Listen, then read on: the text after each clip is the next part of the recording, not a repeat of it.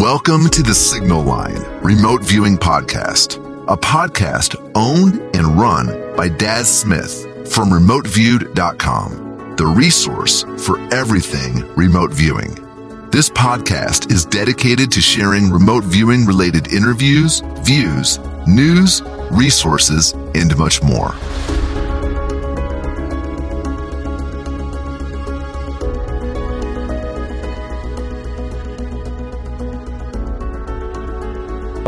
But yeah, it's just an open chat, you know, open discussion. Anyone have any comments they want to say, any experiments, any ideas, or just ask any questions from, you know, anyone that's in the room with us, really.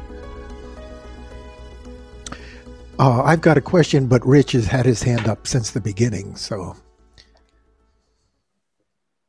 Would you like to go first then, Rich? Oh, sure. Thanks, Don. Okay, I guess I had two kind of topics. To discuss if you guys are interested. So one, somebody posted on Reddit, I'm pretty sure it also linked to an 8 Martinis magazine article where it discussed remote viewing and then in conjunction using reverse speech. So I was just curious kind of your feelings on that, Daz. And then as a second point, I know it's frowned upon within the CRV protocol, but I was kind of curious what people's feelings were in the community and from your personal experience, if you have any, where, you know, it's frowned upon to research the target to validate elements in your data that were not provided from the initial feedback. So maybe you're looking at, oh, actually the building next door to it had this aspect or that. Now, obviously, that's frowned upon from like an analytical perspective because you're providing data to a prospective client or you're looking for something specific. But I was just curious what people's thoughts were on kind of exploring that more and maybe allowing for that within certain elements. I can't talk too much on the reverse speech because it's not something I've looked into. I've seen examples of it. I'm not sure how much I believe its use and efficiency myself. For me, it feels a little bit like simulacra, where people see faces and designs when they look at things like tree bark and stuff like that. So I don't know. I know there are remote viewers and teams out there that did use it. I think Gail Husick used it for a while. I don't know if she still does. And that's what the article is about. Yeah. Yep. I'm not too sure on that. On the research part, though, to be honest, it's good, and you can research extra data on your target because, you know, sometimes your target might just be a feedback photograph and that might not show you enough to validate your information. It's just that you have to be careful that you don't go over the top and you try to validate your data that isn't important to what the actual target is at the site. You know, and we've all probably did it when we were beginners. I know I went out and I maybe had a session and I did a structure and went the right structure and I was looking for a metal one. So I looked all around just to try to validate my own data for my own peace of mind. But you have to be very careful. You don't go down that route. You're always, even if you're getting extra information to corroborate your data, that you're always specifically looking at what the target is only and what the tasker wanted, needed to know. Because even if you're finding that, yeah, you did describe a shed at the bottom of the garden for a target structure, if it provides no value in information to the tasker, then okay, you were slightly on target location wise, but is it really of any specific value? But that's, you know, that's just my personal viewpoint on it. No, I think I agree too, especially with the reverse speech. That's one of the kind of skeptical complaints, I guess you could say, about EVPs, like electronic voice phenomenon, where you're just hearing kind of what you want to hear. Actually, also on Reddit, I saw this interesting audio clip where somebody was speaking in English and there was like 12 sentences. And basically whatever sentence you read, you could hear that person say, but it was the exact same sentence. It didn't change at all. It was just how you perceived it changed. So I could definitely see how that could produce some kind of junk data and stuff like that. And, I mean, if you think it's going to be any value, I could always invite, I think, David Oates on to see if he'll come and give a demonstration and a talk or something on it. Oh, I personally would be interested in that. I'm not sold on the idea of reverse speech, but I'm certainly... No, normally I'm open to it, but it's not something that I found any value in so far, but I'm willing to keep an open mind and be persuaded otherwise. Right, yeah. Because I'm curious, too, even if you hear kind of what you want to hear, or maybe not what you want to hear, so, too, maybe that's just your subconscious mind pulling out from the white noise something that you actually do need to hear. So maybe there's some validity in that aspect, even if that's not actually what's being spoken in the reverse speech, I feel. But yeah, if you wouldn't mind reaching out, I would be interested in that. Yeah, I'll reach out, see if he'll come on for an hour or two and show some examples and have a chat with us about how effective it is or how it can be used in tandem with remote viewing, I guess. Yeah, perfect. Yeah. Thank you. No worries. Hey, Rich, I'll throw something in on the feedback. The one thing, interesting, I'm not interested in, and I'm highly skeptical of reverse speech. One question I've always had, does it work in all languages? So if you reverse speech Swahili, how did, so anyways, I'd be curious about that. But on the feedback thing, So when Paul gives feedback in class, so when you're monitored by either Paul or his assistant, and then finally you get the feedback, they have multiple images, not just one.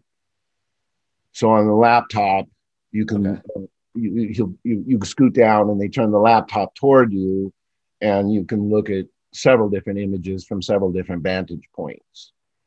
Also, if you notice in the target vault, he puts the geographical coordinate. And that is so, if you want to look on Google Earth or something like that.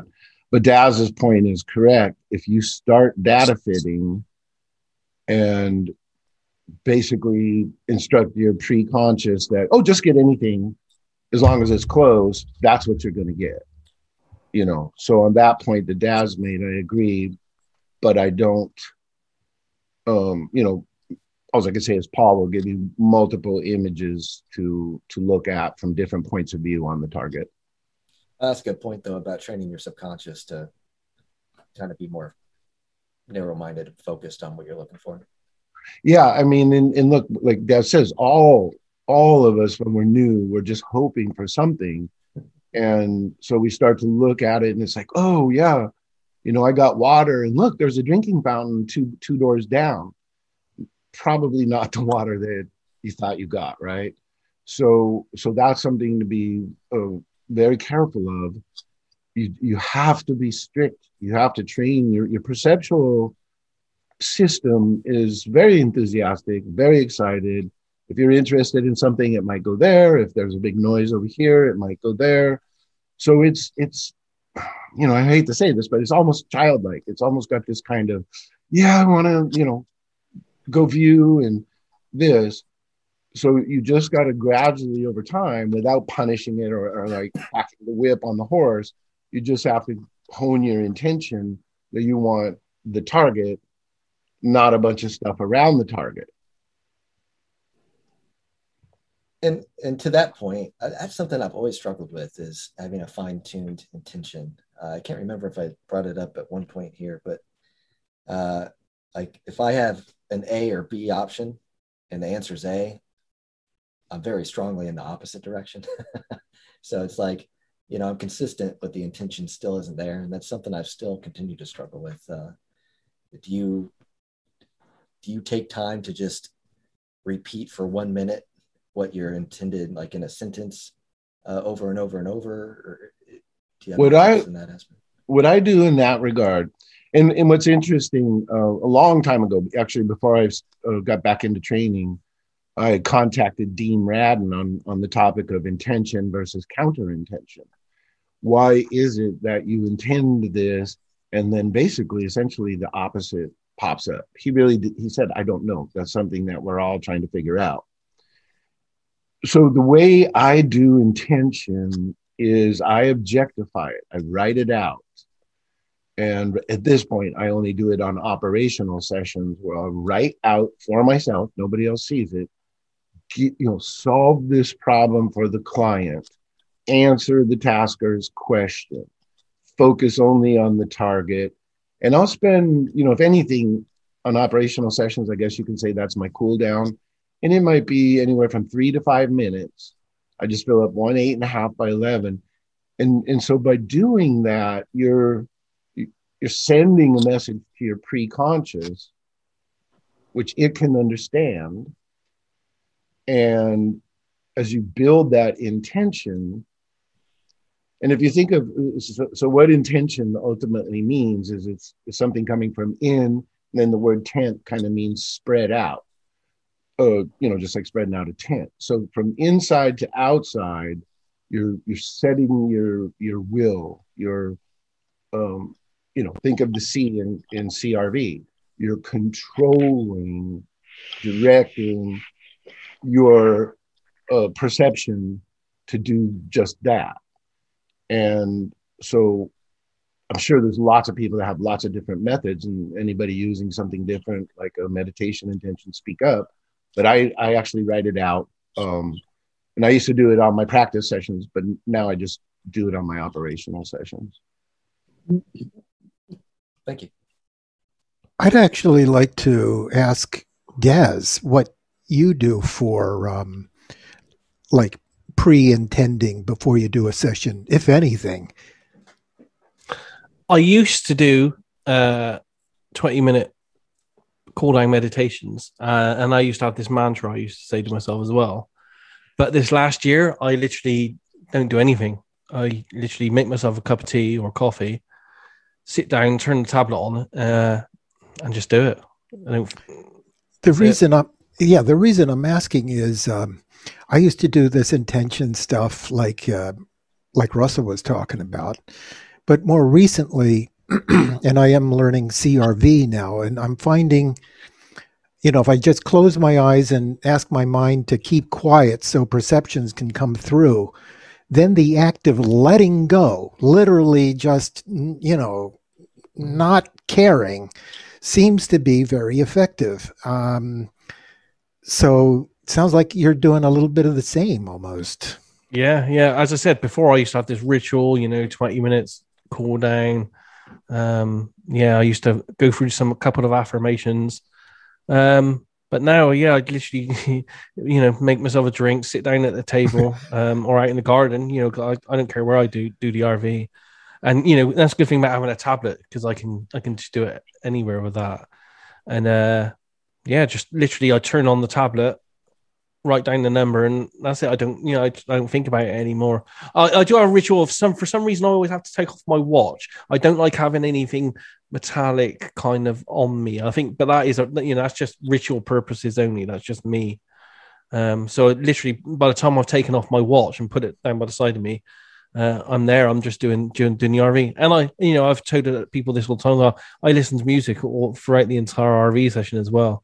So I have these playlists, RV playlist on my phone, and it's just instrumental music from soundtracks and stuff like that. So nothing of any words, because I don't want any words to interrupt what I'm doing. So it's just all instrumentals.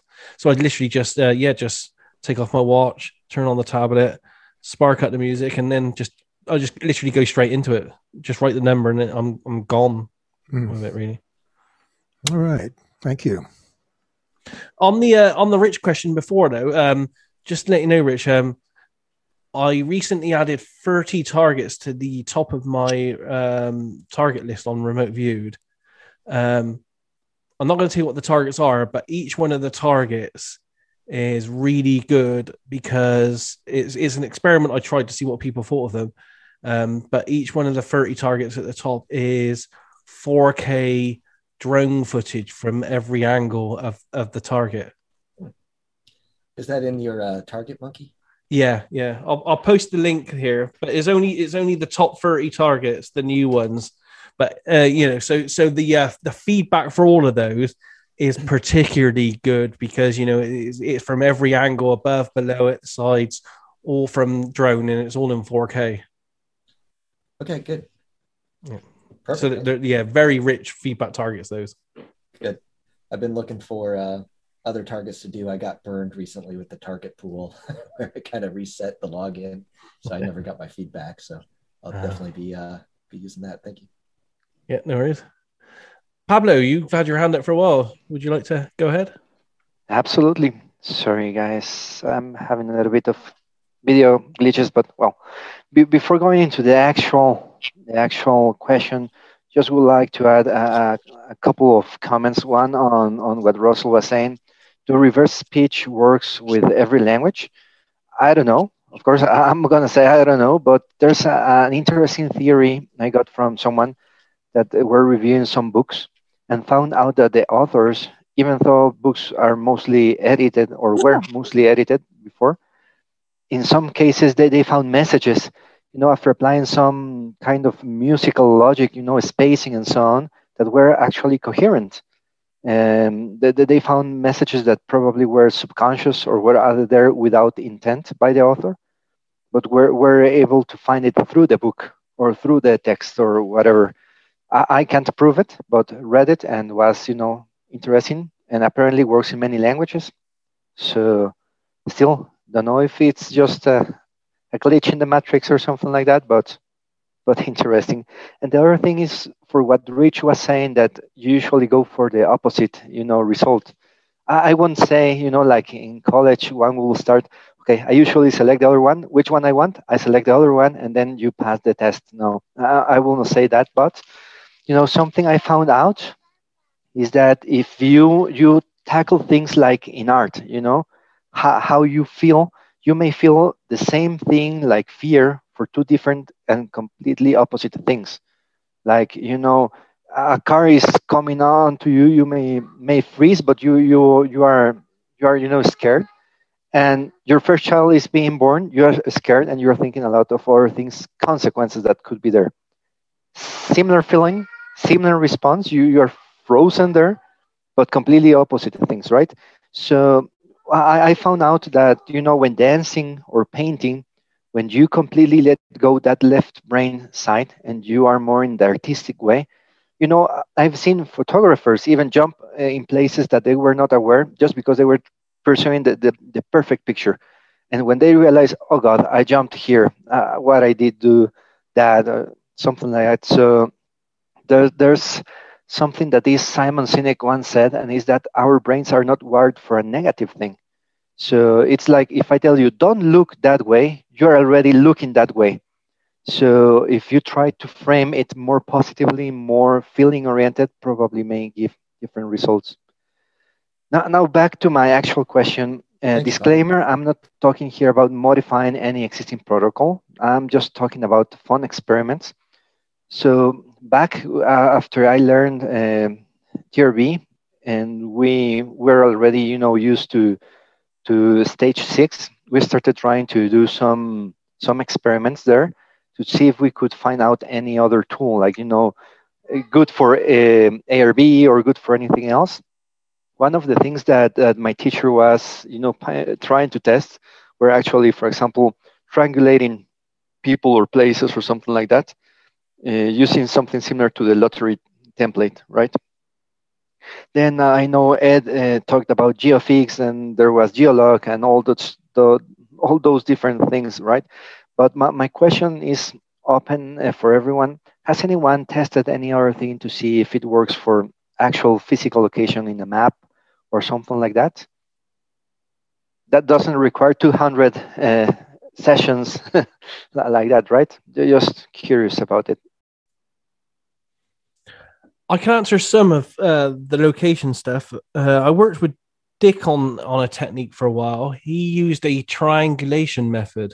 So he would pick 3 points on the earth, A, B, and C, and he would draw a line, so he would orientate himself looking north at like position A and say, okay, indicate a direction. So he had to have a map and he would indicate a direction, and then he would draw a line, a straight line in that direction.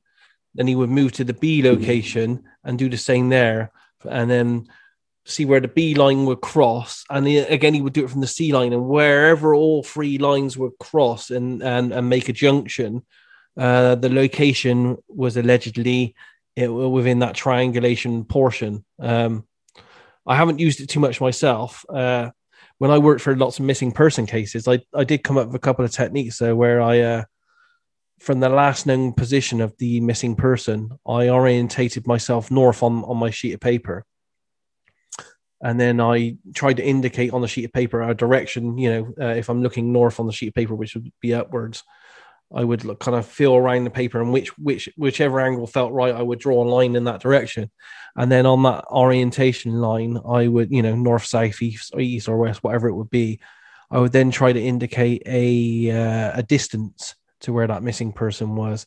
And, it, for me, because I work in miles, it was usually in miles, and then I would use that data later on with solid information from the police and from the people we were working with to then look on Google Maps to see if the location fit my description in the RV session and those two pieces of information that I just talked about. And that would supply me then with a GPS coordinate, which I could then pass on to the handlers. And a couple of times, working with the Find Me group, I got within 100 meters. And one time working with John Knowles on a case, I got within, well, I think John said something like 100 feet of where the body was found. So that's great. You're just on this topic and sharing one of the experiments, I did afterwards. Because the first one, like you mentioned, is, drawing 3 random dots. At least what my teacher was doing that, and we tested it. Sometimes it worked, sometimes it didn't. But, later, after reading, a lot of disputes on geophysics, geolog, and so on, I got this idea of using ARV, right? Mm-hmm. So there's a math problem that you can... zero in a location, by halving. So if you have a rectangle, you halve it, and you're in the correct halving, you halve it again until you get to the precision, right? So I started doing that with ARV. Of course, if one selects the incorrect half, then everything is off. But then, the other problem is you don't know how big is the scale you started with halving. And sometimes it's precise. Other times it requires a lot of sessions. And sometimes you were burnt out, so you probably were on the correct trail, but was not effective enough, especially if you were, time bounded. But yeah, we'd love to hear if anyone else has tried anything, and if not, I see Jimmy there waiting patiently. I haven't tried anything personally, and I'm not quite sure how well it ties into remote viewing. Obviously, it's not remote viewing, but dowsing. I know Paul Smith teaches dowsing, and he's used it to great effect. I've heard a lot of negativity towards dowsing. I understand how it's intended to work, or it's how it's understood to work, and it makes sense to me. Either dowsing with the pendulum or dowsing with like coat hangers or whatever. So the logic underlining it makes sense per how I feel we understand remote viewing works as well. But again, it's not remote viewing, but Daz, have you or anybody else had any experience with dowsing to any success? My personal experiences with dowsing have been not too good. I might not have given it the attention it deserves though. I haven't, like RV, when I spent decades on it, I spent, days on dowsing. But when I worked with John and essentially John Knowles hired the best dowsers in America at the time, their information was nowhere near as good as what we were getting with just standard remote viewing. That's my only experience really. Was dowsing used as part of the government programs that Paul Smith was involved in? Do you know? They tried it for a while. Yeah, they definitely tried it. They tried lots of things. And, there are documents in the Stargate archives that talk about this, what they call the search problem. Finding things with remote viewing is incredibly hard because, we can't come up with numbers of a street because words and numbers are particularly hard. I say can't, but that's not the right words. We most of us find it hard to do that. But generally, if it's someone wants information on a structure or a person or a missing person, when you're trying to describe a remote viewing, because that's what remote viewing is. It's describing targets, not naming them. You know, when you're describing a person's location, you know, and they're on a forest path up in the hills, you know, there's mountains to the left, roads to the right. It's, you know, it's very generic. So the search problem in an RV has always had its issues. That's why it's probably for each of us to explore and try to find our own ways and techniques, really. As I said, you know, I went through the ones that worked for me, which was working from the last known location for a missing person. That seemed to work quite well. But, you know, that might not work for anyone else, whereas someone else might do really well with dowsing. And it just doesn't work for me. But yeah, it's an issue. It's always been an issue for decades. And it needs some good solutions if anyone can come up with something. Next up then was Jimmy. Hey there. Hope everybody's doing well. Got a couple of thoughts about something that was about the reverse speech that I wanted to mention. But first, as you alluded to a test with some of the best dowsers in America, and what did you say the results of that test were? Me and one of the other remote viewers, or maybe even more than that, got within feet of finding a dead missing person with our sketches and our RV data, and the dowsers were way, way, way off. Okay, so this wasn't a systematic test of dowsing.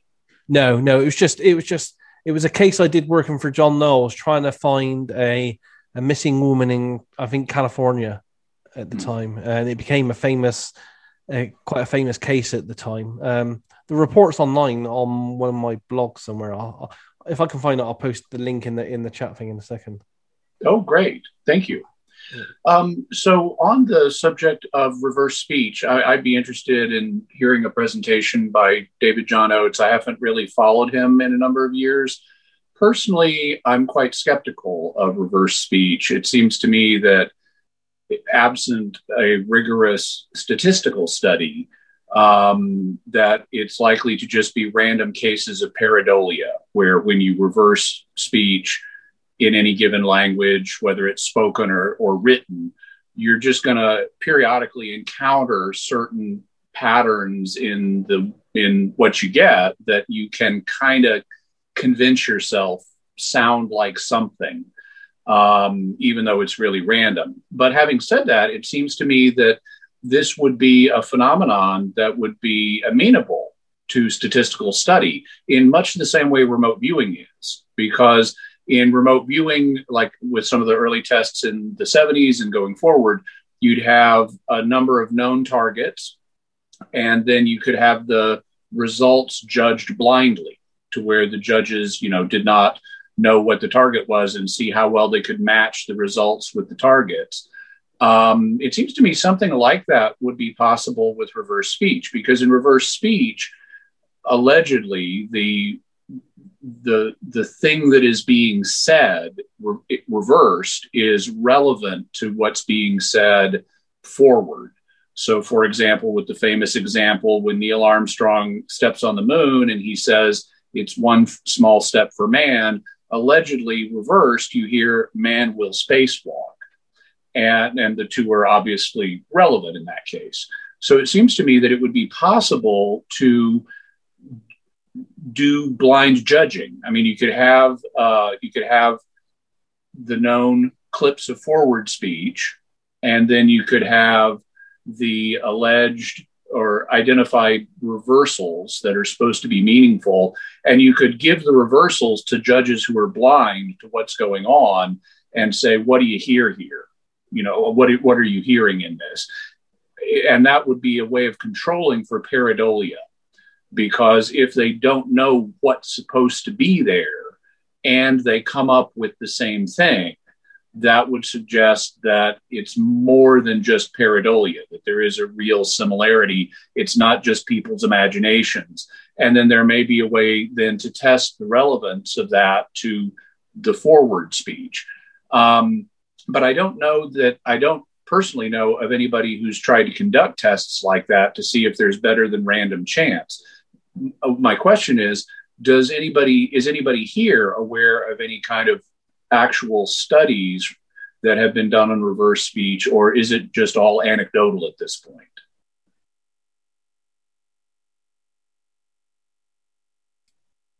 I brought up the original question, and I don't know of any studies that have been done. I've not really looked too deep into it. I just found out about reverse speech like 2 months ago. I'd never really heard of it before. So it's kind of a newer phenomenon for me. But yeah, it sounds like maybe Gail Husick potentially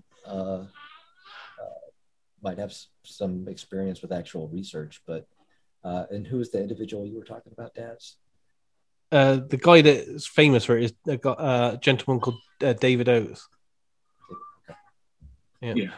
Gail Husick did have some examples on her website at one point of reverse speech in remote viewing. I don't know if they're still up. Okay. And well, if David John Oates ends up making an appearance, that would be one question I definitely love to hear him cover is, are there any actual studies that have been done of this phenomenon, particularly of a statistical nature, or is it just all anecdotal? Yeah, we can certainly see if we can get him on and give us a demo and some information on this. I do agree with you, Jimmy, from my limited zero experience, but limited knowledge on reverse speech. I think, it would be very much fit in with the whole double blind kind of study like that for sure. Excellent, thanks. Is that all you had, Jimmy? Answered you for now? Yes, thank you. Okay, yeah. Okay, so next up on the hands up here is, well, how do I say this? Is it Sari?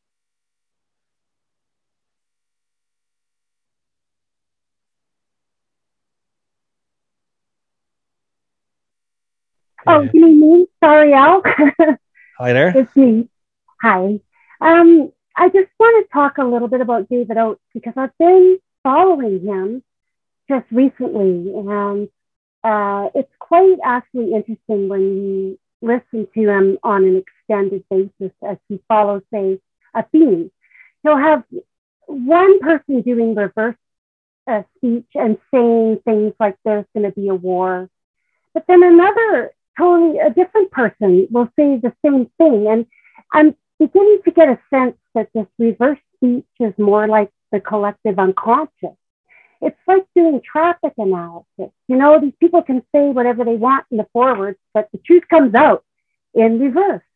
And it comes out consistently across different subjects, which is, it's bizarre and it's worth a look. And I've been, like I say, David's just putting out a book on the pandemic because he was reading reversals that were predicting everything. It's just amazing.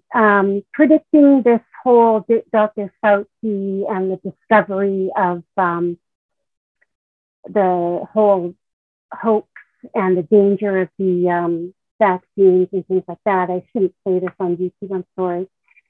But he has this book called The Big Con, and it just put it up like yesterday. And he's got a few more coming out about these kinds of thematic, across the board, collective consciousness type things that come out. So, in that way, he's kind of done a lot of his own statistical work. It's really quite remarkable. And I would really like to see him come to the meeting,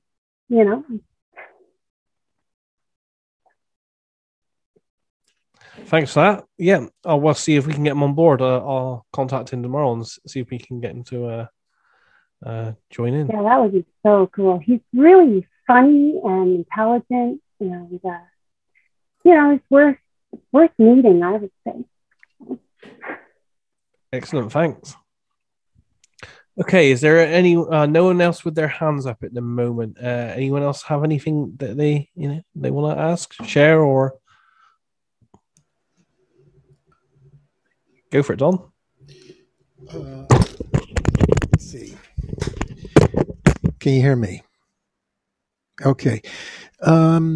So after you sort of prove to yourself that remote viewing works, and everybody sort of goes through this thing where they're sort of trying it and then they discover matches and hits and whatever, and you build up some confidence. Ultimately, you realize it works. And at that moment, you start wondering, how can I utilize this? What can be done with it? And the one idea that I kept coming up with was, I know this is far-fetched, but rewriting history has been this idea, this concept I thought would be interesting because, quite honestly, especially in these times right now, it's very obvious that, you know, historical information, actually truth, is being manipulated. We have, it's difficult to even understand what is the truth anymore. And have you ever thought about it? I guess this is an open question to everyone. Could there be a way of sort of like focusing in on certain things, collecting information, and sort of like rebuilding history in some way? That's the question.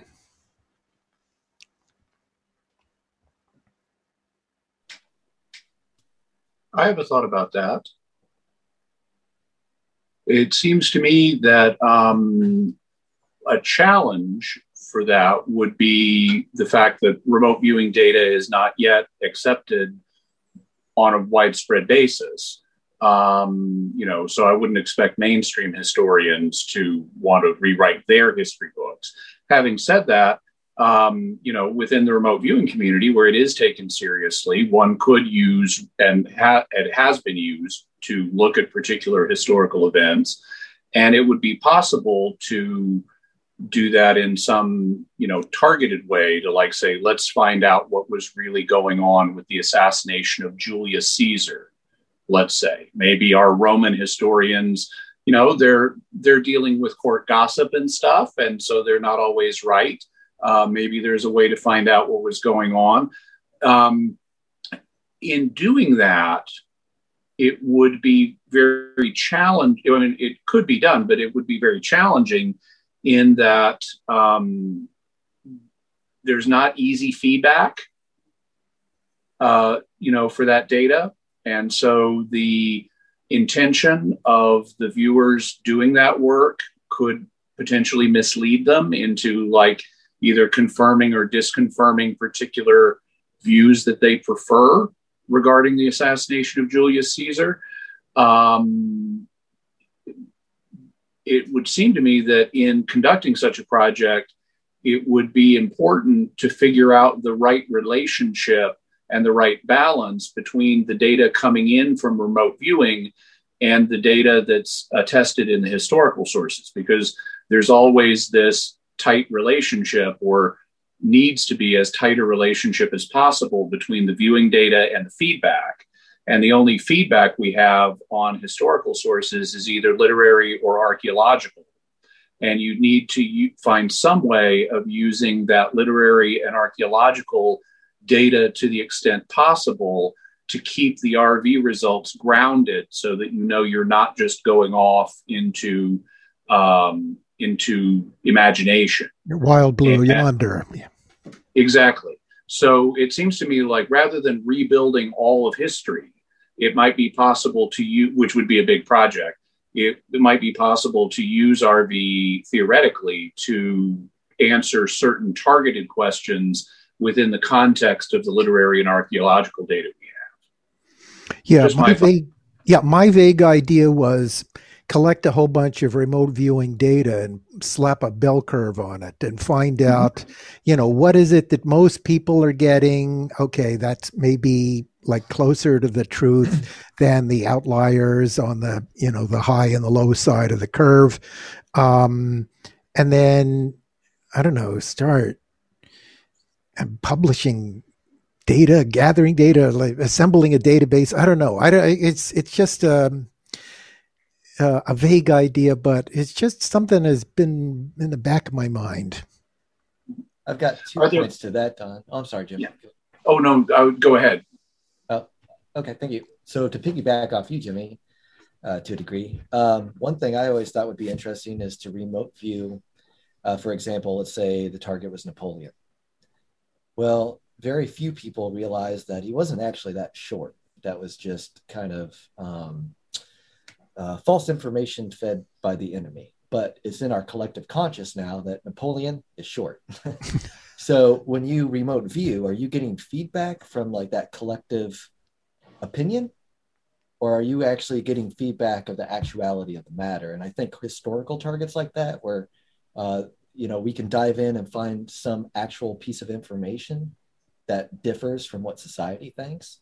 I think that would be a good litmus test to see if we're viewing collective fantasy, which would include truthful elements or not, and how we could refine both the intention and the wording of everything. And then to your point too, Don, Farsight, they've kind of been doing that. Obviously they went the extraterrestrial route, which might end up being the route that everything is actually taking place. But one kind of counterpoint to them is I've noticed that in some of their viewing sessions, they've built on to their previous sessions to the point where they'll say things, the target will be, describe the war between Mars and Earth. They're basing that off of previous feedback from remote viewing. And I kind of disagree with that because I feel that you have to go in with virgin eyes each and every time. Because when you say the war between Mars and Earth, you may get somebody's fantasy about those events because you're wording it and you're not giving the option that that event never took place. And I think that can build a group fantasy up, and I'm cautious about that. So I would be cautious about that too, Don, when kind of building up not a unique history, but getting to the truth that each time you do it, you're doing it with virgin eyes. Yeah, that's an excellent point. Excellent. There is this concept of remote viewing imaginary targets, and we haven't really come to closure on how to deal with that. Yeah, and I think Fabian, I really liked what he was saying a couple months back, where he would actually invent, I think it was like a creature in his head that was brand new. And could you pick up on that when only one person's consciousness had that idea or that conscious energy around a concept? So I really kind of liked, I'd be interested to see what he found out from all that, to be honest. But too, Don, I think we could use remote viewing. I would like to see it used to find out, could we get more information on the sea people that attacked Egypt? Or I think it was Paul Smith, if I'm not mistaken. I want to say that did a remote viewing session on the Maya because they mysteriously just kind of disappeared from the archaeological record. And so his feedback was that the cities and the temples and everything that the Maya built that we have today, those were civil buildings that the group of Maya built, but they themselves didn't live there or operate. It was government buildings, basically. So maybe they had, I think his feedback was that it was famine or something like that. So basically they kind of went back to the jungle, kind of decentralized, went to their own tribal factions, stuff like that. Obviously they're still Maya today, but I think things like that, even if it's not rewriting from the very source narrative of our history, but finding out clues like that, or the Olmec civilization, where they came from, because some of the statue heads in Central America kind of have African features. So was it an African civilization that boated over at some point or what? But yeah, I'm with you, Don. I think that'd be very interesting. On the subject of imaginary targets, Daz has a really nice article on his website summarizing some of the work that's been done with imaginary targets, including some that Daz himself did. I wanted to thank you, Daz. You sent me a link to that, which I used in my podcast, and I gave you a couple of shout outs in the recent interviews I did with Paul Smith, both for that and for your really nice demonstration of the first stages, the stages 1 through 3 of remote viewing. I was really impressed with that and wanted to recommend it to my listeners. In terms of viewing imaginary targets, I mean, definitely folks check out Daz's piece on it. I'm also, for the future, I'm working on a research proposal to try to systematically study the results for imaginary versus real targets. And maybe at some point there will be some practical results from that. I'm interested in that, Jimmy. Are you going to publish that, or how is that going to be distributed?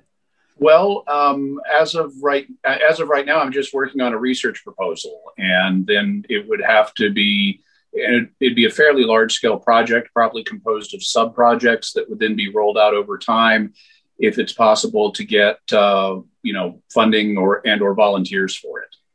But it occurred to me that, hey, it would be really great to do a systematic study of this, because if it's possible to identify the accuracy rate of imaginary versus real targets, or find a way to identify when the target is imaginary, it could be a real benefit in helping cutting through some of the noise that's out there in remote viewing results.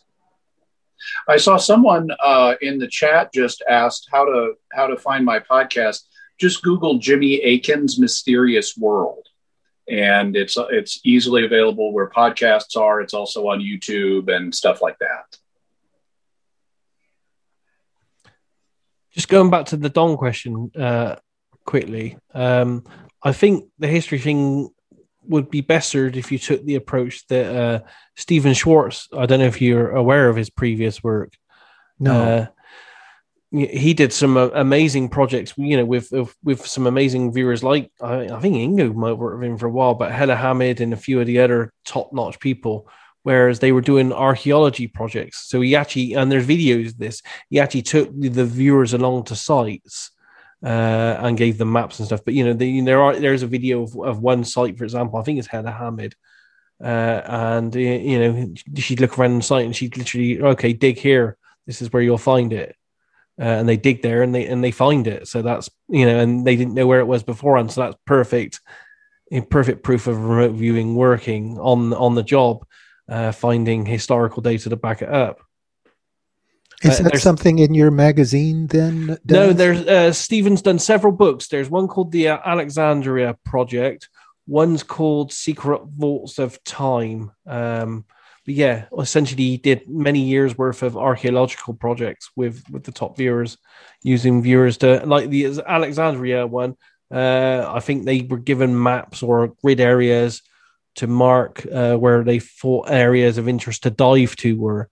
They then took the viewers' advice, dived on those areas, and they found things or artifacts that most probably are from the lost city of Alexandria and stuff. So, really good, valuable stuff. I don't think he's done anything over the last decade or two. This is stuff in the 70s and 80s, but the books are still really good, worth reading.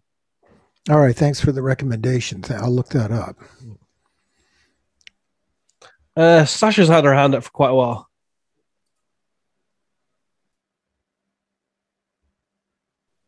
There we go. Hi. Okay, so I have a question, and I mean it to be respectful, so I don't want to hurt anybody's feelings.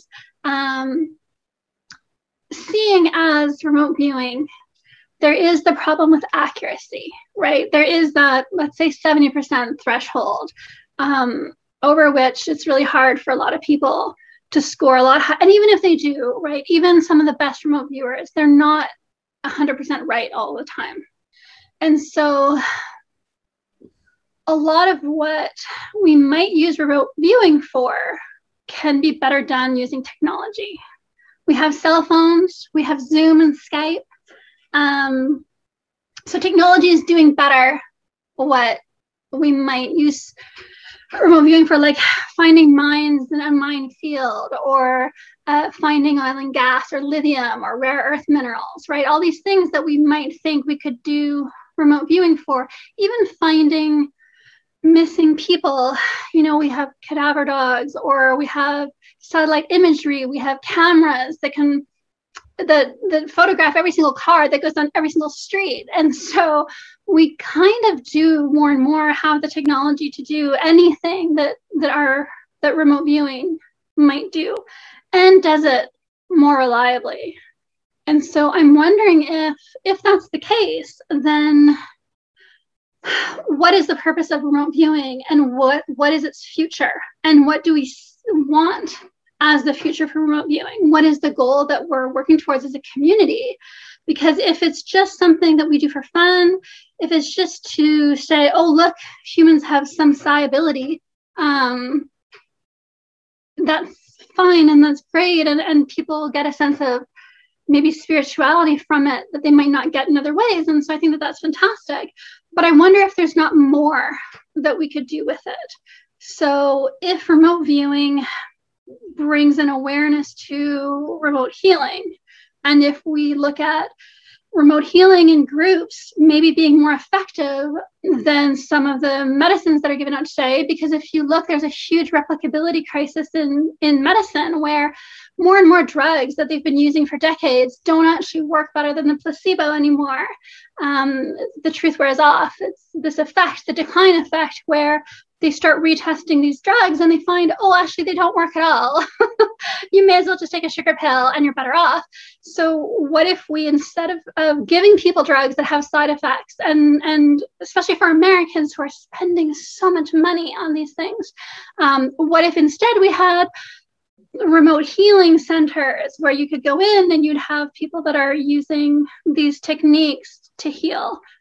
Then all of a sudden, then the fact that maybe it's not 100% doesn't matter, because it only has to be more effective than the drugs on the market or than the treatment centers that you would get at your doctor's office. And so if a drug has a, I don't know, if it's 23% effective, because the placebo's effect is usually 22.5% on a lot of these things, as long as the remote healing is 30% effective, then you're offering something that's worth the money, because it's better than what you can get in an American hospital. And so I'm wondering if these are the kinds of things we should start thinking about. And even telekinesis. There are these groups that are kind of popping up that offer training on telekinesis, but it's parlor tricks, right? It's just, oh, look, I can move this little thing in this little dish, and that's fantastic and it's amazing. But at the same time, it doesn't have much practical use. If we were working in groups that are together in one location at one time, then can we get significantly stronger effects? And then can we start applying that to things that are not replaceable by technology? I think, and if we can't, then do we see remote viewing as an entryway into a belief system tied to some kind of an ethos having to do with spirituality or doing good in the world, or maybe not, I don't know. But I'm just wondering, because one of the conversations that I've seen in some different places has to do with the dropping out effect. People are very interested in remote viewing, and they participate in the community, and they start doing it, and they get some targets right. They're very excited, and then they just 6 months later they're out of it. They don't care because they're not seeing maybe enough of what they can do with it, or maybe they just get disillusioned, or maybe they think that everybody else is getting a picture perfect image of the target in their sketch. Well, they're just getting some details of it, right? So I think that there's a lot of these contributing factors to why there aren't more people that are maintaining their interest in remote viewing. So I'm just wondering what the community thinks about this.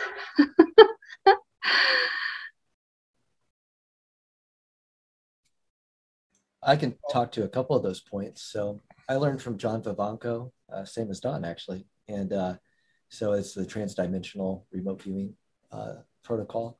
And so one thing that he taught, and I've not seen, so Prudence Calabrese, she's got a great series that Daz posted up on his Remote Viewed YouTube channel.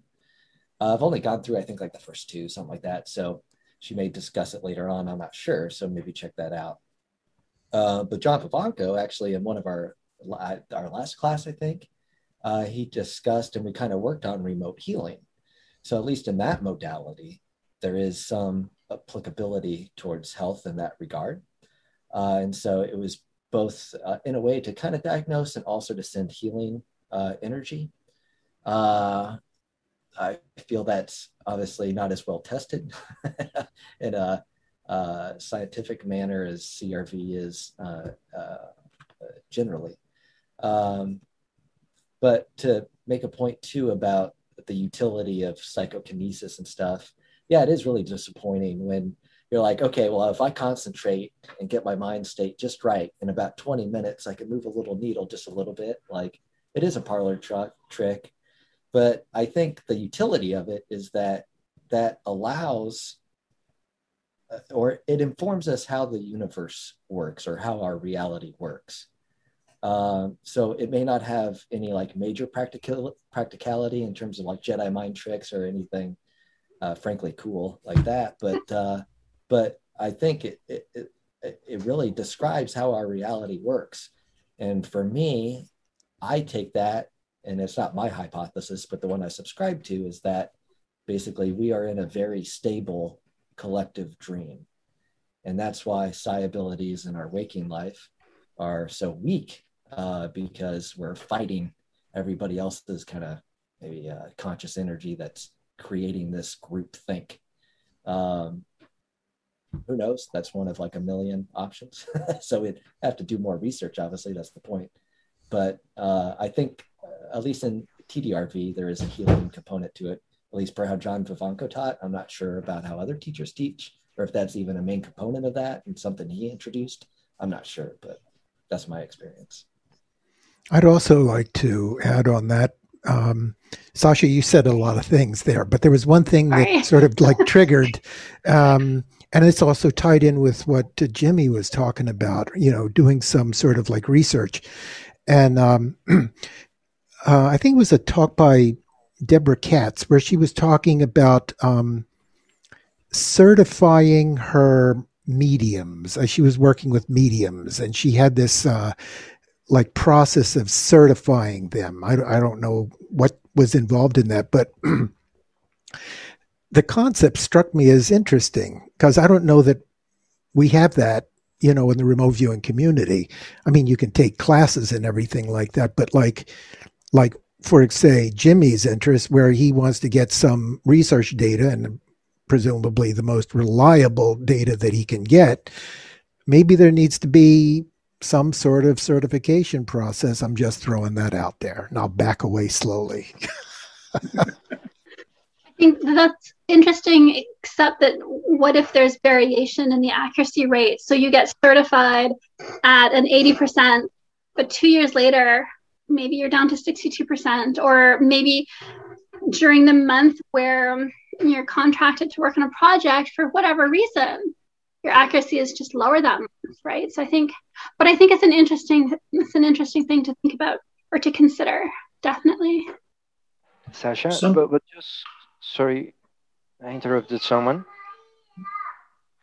Sasha, I was going to mention that one of the things that Ingo mentioned in one of his just give me a second, please. So one of the things Ingo mentioned in his lectures were that, you know, we are approaching remote viewing and anything psychic with a, you know, practically obsolete point of view, right? Materialistic, and probably accuracy. We tend to measure it in a materialistic way, but which is the correct way to measure it in the psychic world? For example, you know, one of the things I've noticed is that the more you practice RV or things, you may end up, you know, developing other awarenesses. Like you are growing and adapting to this kind of information, and it's something you cannot measure, right?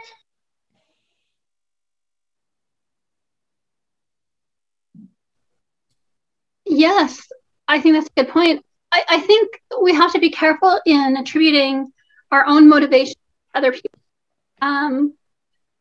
Like Rich said, some people think because of remote viewing, they now perceive reality as maybe more of a dream.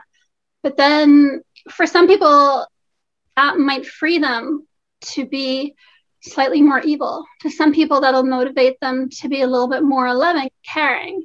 But you can't assume that because you decide, okay, this is a dream or it's a simulation or whatever it is, because remote viewing makes you want to be kinder, makes you want to have more unity or be more at one with people. That doesn't mean that that's going to apply to everyone who comes to that conclusion about the nature of reality. Some people might see it as, well, then this is just a game, and life and death doesn't really matter because we live on after we die. So maybe it's not the worst thing if I start killing the people who annoy me, because they're just going to go to this nice afterlife. And we have all these details about the afterlife from remote viewing, and we know it's a good place. So I'm just going to hasten their departure for that vacation space so that they're not here annoying me and getting in my way. So like, I just think it's an interesting thing that I see in the remote viewing community is this idea that because a lot of the people here are such loving people, that somehow a side effect of learning to remote view, but I don't think it is. I think it's dangerous to assume that. Sasha has raised a number of very interesting points. One that I wanted to address is retention in the community. That was one of the things she mentioned about people participating for a while and then kind of dropping out and doing things like telekinesis on a small scale, but not really finding practical applications for it and stuff. I actually have some similar experience coming from kind of a totally different angle. In one of my other lives, I am a dance caller, and I call square dances and contra dances and English country dances and Morris dances and all kinds of different dances. And there are dance clubs that do, dancing on a regular weekly basis. And one of the things they're always concerned with is how can we keep and retain club members? Because if they don't retain club members over time, then they don't survive as a club. And it's especially challenging in things like modern Western square dancing, where in order to even be able to dance with the club, you have to take a year-long class first. And how do you get people through that class? And it can be very challenging for those groups, because there are a lot of people who are interested in doing dancing once in a while, or they want to try it out and get some initial benefit out of it, but they're not going to become serious hobbyists. And I think that the same thing tends to be true of remote viewing and other psychic modalities, where you have some people who are just curious about it. They want to see, does it work? One of the things that all of the people here who have been through programs have commented on at one time or another is there's the phase where you want to see, does this really work? And for some people, once they're satisfied, okay, this works, then they've got what they wanted out of the activity, and they're going to move on to another activity. There could be other people who are interested in pursuing it a little bit further, but aren't interested in becoming, full-time mission-oriented viewers. And then there will be some people who will be hardcore. It seems to me there's kind of a spectrum of levels of interest, and it's not necessarily a mistake that the community is making if some people just have a casual curiosity. They want to have personal experience to see, does this work or not? And the community is not necessarily doing anything wrong if those people satisfy their curiosity and then move on to something else. But by having people come and visit your dance club, eventually some of them will turn into serious hobbyists that, are going to stick with the activity a long time. And I suspect that the same principles apply across the board in all different fields of human endeavor, for what that's worth. And it takes work. I mean, it's not really an instant gratification process. It can be to a degree, I guess, if you get the beginner's luck and get some good feedback. But I guess if that doesn't pique your interest to continue, I'm not quite sure what will. But yeah, it's just my 2 cents. Yeah. On the retention thing, it's a bit like, I've experienced this in martial arts, because I've been interested in martial arts all my life. And, you'll start a class with say 10 or 20 people, but by the time you've reached the black belt level, which is 4 to 6 years later, there probably is only 1% of that class still left in it, because, people drop out, because a lot of people just don't have the ability to give 4 to 6 years in an endeavor. And I've seen that across multiple martial arts classes. And I equate remote viewing to the same. There are lots of people that are interested in it, but, it's like every kind of skill-based endeavor, it does take a long time to be really good at it. And we just have to be honest. A lot of people don't have the dedication to do that. They are casual.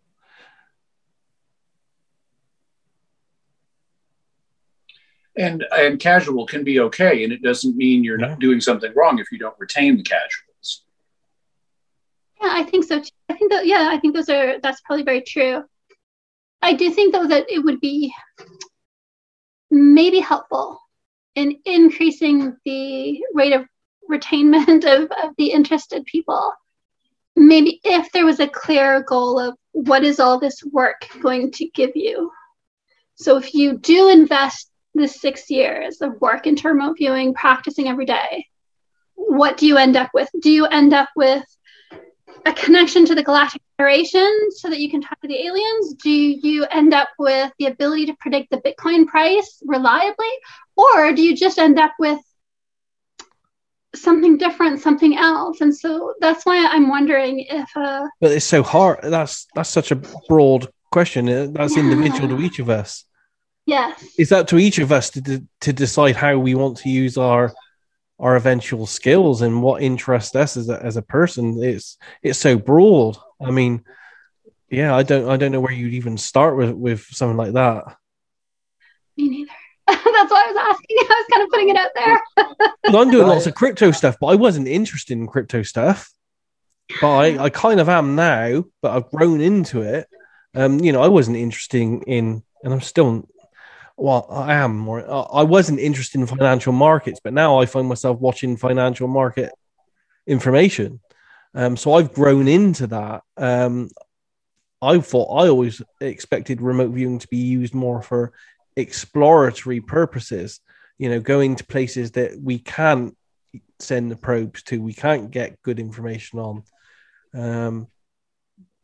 But in a lot of cases, it's not being used for those purposes. A lot of people out there, the majority of the people I find, instantly they find remote viewing and they go down the ARV route of how can I use this to generate as much money as I can, as fast as I can for myself. Yeah. That's where I see the majority of remote viewing going, but that might just be my personal opinion on it. But that's what I see anyway. Sure, but isn't that how we all tackle life? We think we are thinking logically, saying, I'm studying this, I'm doing that because that will bring this. But we end up doing things completely different. And sometimes you find your inner compass and say, who cares? I will paint now, abstract paintings for not even for life, for just for fun. And it is not connecting you to the Galactic Federation unless they want one of those paintings, right? But you are doing that because you feel like so. And I feel like, abilities, I know people that are really good at football like in Europe, right? Football, soccer, not American football. They could have been playing professional, but they don't want to play professional. They enjoy more their casual games and watching other games, and they have everything to succeed there. But they probably prefer to be a fireman or something like that. So I think that one of the key lessons I personally learned from this journey is that there's more than the material world or what we have been taught through our social life, right? And meets the eye, and remote viewing is like opening the eye, and you are now a little bit eager to learn more, to know more, to feel more, because you don't know exactly where you're standing up or where you're going. Just to stop interrupting everyone, one key thing that opened my eyes recently to the different ways people think. There's this book by the ancient Maya called the Popol Vuh. And in, I think it's chapter 3, they're relating how humankind was created. I think it was the third or the fourth group that was created. And at some point, they describe these initial guys, observing things without moving. They were able to know everything just by standing there. So the creators in this book, they're called, the Heart of Heaven and Kukulkan and everyone. They say, we were at the beginning, happy we were creations. These ones really meant what we wanted, but now they are doing everything we do, and that's not good. So they end up that part by saying, we'll limit their vision, and they send some kind of fog into their eyes, so they could not longer see that way. They didn't remove the ability; they just blocked it. And that's something that, you know, here, there are still a few of those guys that really have tried to conserve the ancient traditions, and they call them, you know, shamans, nawals, whatever. And these guys really do probably natural remote viewing, to call it something, and they can sit there and look at things. The government used them for the internal war, for the civil war, when fighting. And it's amazing, but these guys have a completely different way of living than us. You know, they will not care too much about material things. They will gather other kind of things. They will take very personal many other things, like, you know, nature or ancestors, or the ones that are coming, that they say they are coming. You don't know when, but they are coming. That's the only thing they say. So it's a curious way of comparing people like us that have been exposed to this same, you know, kind of experience, and they have embraced it differently. So just wanted to share that. Thank you. I think there are several different dynamics at play. Sorry, I know I'm not on camera, and my parakeets decide they want to talk to you guys, so I might move. So I think if you go through some of the Friday chats, there have been really good examples of the different ways the different people have been using remote viewing, from corporate uses. ARV obviously keeps coming up pretty regularly. We know about, you know, Prue and John Vivanco's project with TDS. And I think John Knowles was with that as well. So I think there are a lot of examples, and people are doing remote healing, right? So there are a lot of examples of things that people are doing.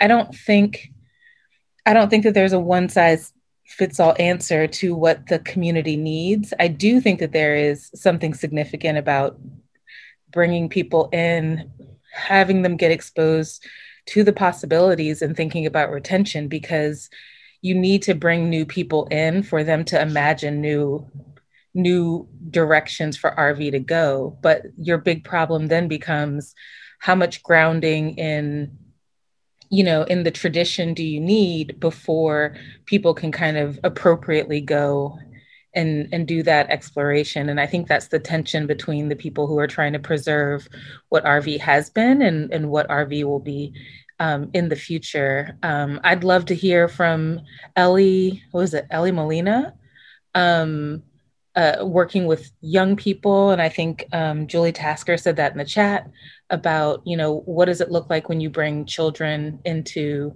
this tradition?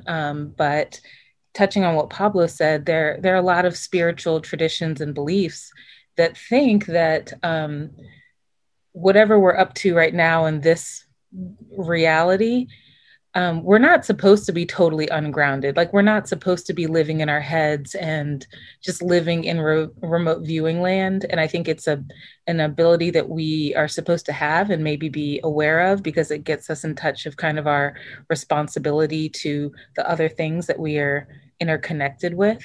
So I think the balance is probably the appropriate thing. I don't think that the goal is for us to turn into these, you know, fully intuitive spiritual beings and living in that space. I don't think that we probably landed in 3D reality to ignore 3D reality. But I think that there's a benefit, and it helps us to be balanced when you realize, okay, I'm a physical being having a physical experience, but also maybe something more than that. And keeping the tension between the two is probably important. Yeah, as a response a bit to Sasha and maybe a general comment, I think part of what we're seeing here is the loss of the actual definition of remote viewing. As an example, I had a very nice Zoom chat with Ingo's niece, Ellie, the other day, and asked her opinion on certain things and some of the obstacles they face as an estate, say with misrepresentation of Ingo and different topics like that. And she reminded me very, very strongly, remote viewing was a thin slice of Ingo's existence. he didn't try to make it end all be all. For instance, on the medical applications, he referred to that as an area where you could psychically perceive and look at a person's body and maybe, you know, see these types of things. He had astrology when he wanted to understand a person's individual characteristics. He had Scientology, which Daz the other day pointed out something in the some new estate documents that were published where you could actually see some of his solo Scientology sessions. After he left that group, he went to Avatar, and so on the spectrum goes. So, you know, as strange as this may sound coming from me in particular, CRV was a very narrowly defined goal. It was for people to learn to use these abilities for a very specific purpose at the time. Now, as he continued to explore it and, you know, look at different things, you know, the term remote viewing, I mean, it started with an absolutely clinical definition. He discussed it with two of the other scientists at the moment that the term came into existence. And at the original definition, it was just simply the fact that he was working with away from body perception. And he had another term that he thought was useful. But the scientist there said, you know, basically, after all, you are looking or viewing or perceiving something at a distance. Then as that definition shifted, and probably the best clarification is on Daz's site, what are the exact stipulations, what constitutes an actual remote viewing session, no matter the method being used. So when Ingo was on Art Bell, he talked that when someone starts perceptual training of any sort, it's not going to just be the one thing that you set out. Your whole perceptual spectrum is going to open and you're going to become aware of entities. He stated that clearly, and other things. So it's just like opening the window to look at the tree in my yard. I'm also going to see the fence, the grass, the sky, the mountains. So once we open these perceptual systems, there's going to be multiple modalities. And Ingo, in particular, in his I think it's in 2002 or wherever the first Erva talk. And then in 2006, he talks extensively about the siddhis from the yogis. In his book, Resurrecting the Mysterious, he sounds like an East. Oh, that's the other one Ellie said that was very important to him. But towards the end of his book, Resurrecting the Mysterious, he sounds like an Eastern mystic. He sounds like, you know, like a yogi. He's even using the old Hindu terms to explain concepts that we don't have good words for. So if we come into this and remote viewing turns into remote healing and psychokinesis and this, that, the other, you know, it just becomes such a broad spectrum. So what is remote viewing? Okay. And then how does it line up with other tools? Pam Coronado is the best example I know of. If she gets tasked by something from law enforcement and has no data, they didn't give her any front loading, she'll do a blind remote viewing session. Then at a certain point, she might use just standard psychic skills. Then at a certain point, she might actually use mediumship and communicate with the being that's missing, and another tool that she has. So to say, like for me, I don't use remote viewing for everything. I don't use a person for personal decisions. I'm not interested in, you know, gambling with it. I use remote viewing, as I understand it, and specifically CRV, for a very intense purpose. When I want to do something else, I'll use a telepathic process that I've been trained in. When I want to do something else, I'll use these different tools. So once this term remote viewing just becomes a massive umbrella for everything mystical, we have to remember, there's nothing new under the sun. Beings, you know, by some accounts, I think Ingo went up to 9,000 years ago, were doing all of this naturally, spontaneously, and then with some training within a yogic culture or a monastery or even mystical Christian mystical Islamic traditions, the Sufis. So, I mean, this isn't new at all. It's, as Ingo said a million times everywhere, it is innate. It's our nature as a being to have perception greater than the perception of, in the sensing systems of just the physical body. So I would say, you know, before we get too carried away and say that, you know, remote viewing is the end all be all of everything, I think we might want to, you know, put it in its little spot in the toolkit and then look at these other topics. Sure, they're in the same field, whether you want to call it psychic, consciousness, doesn't matter. But we can, I don't think we can just take one term and apply it to every single thing under the sun. So there is my soapbox for the day. And also to your point, Sasha, about retaining new people that come into remote viewing. I know for myself and how my mind works, I'm very, or at least I like to think I am, methodical. And I think it was Carla that made a point in the general chat that I agree with, that I think it'd be very useful to have a mind map. So one thing I've found very useful in my meditation is the book, The Mind Illuminated. It takes a very step-by-step approach of here's what you can expect, here's common pitfalls, here's what you can do to get past it. I feel like remote viewing as it currently stands is basically broken up into basic, intermediate, and advanced, or just basic and advanced. And it's just such a broad, nebulous kind of thing. And kind of drawing off of Daz's thing, because I too did martial arts and used to teach it, that, and I'm not sure how actually true this is, but the general idea is that in martial arts, in the Western culture, we instituted the belt system, white belt, yellow belt, whatever, all the way up to black belt, first degree, second degree, yada, yada, depending on the style. Whereas for the Asian cultures that it derived from, they never had that. It was introduced for a Western audience because we are, we need something to work towards, I guess, as a group. So maybe something along those lines, I think, would be beneficial for some. One quick thing in comment to your thing, Rich, and this is not directed at you specifically. Until someone takes the training, they don't know. They don't know. There's a specific mind map laid out in Paul's training, from Ingo's talks on preconscious, books that he used on his research.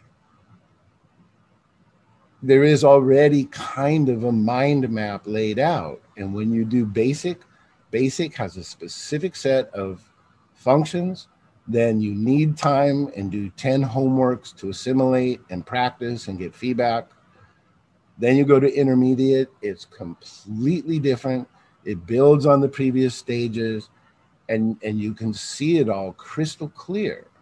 And then when you get to advanced and get, you know, to stage 5, there's a genius to stage 5 that until you go through the regiments of, you know, Paul will give 3 or 4 hours talk with slides on how the lemon works, how data comes in, how it's processed, why they just chose the bits and pieces of adjectives at first. The sight contact, when he discovered that. Stage 3, he discovered when he was at ASPR and wanted to sketch instead of verbalize what he was perceiving.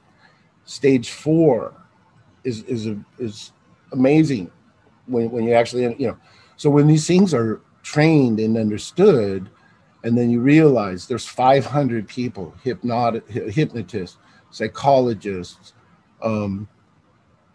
physicists, and on and on the list goes. They tested it with artists, they tested it with authors, they tested it with natural psychics, they tested it. Hella Hamid started out to be a control person who wasn't considered psychic.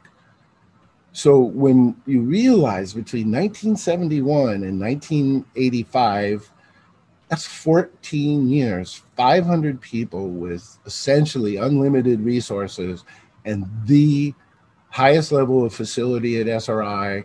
Okay, this thing, it wasn't arbitrary.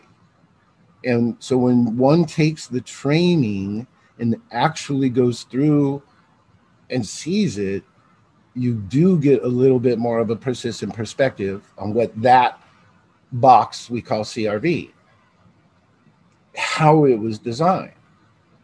That box was never intended to, you know, solve the universe's problems. And so I just, this is where, you know, I say to someone, get the training, because when you get it and when you realize and you see how the structure works, it's very coherent and it's built on information processing.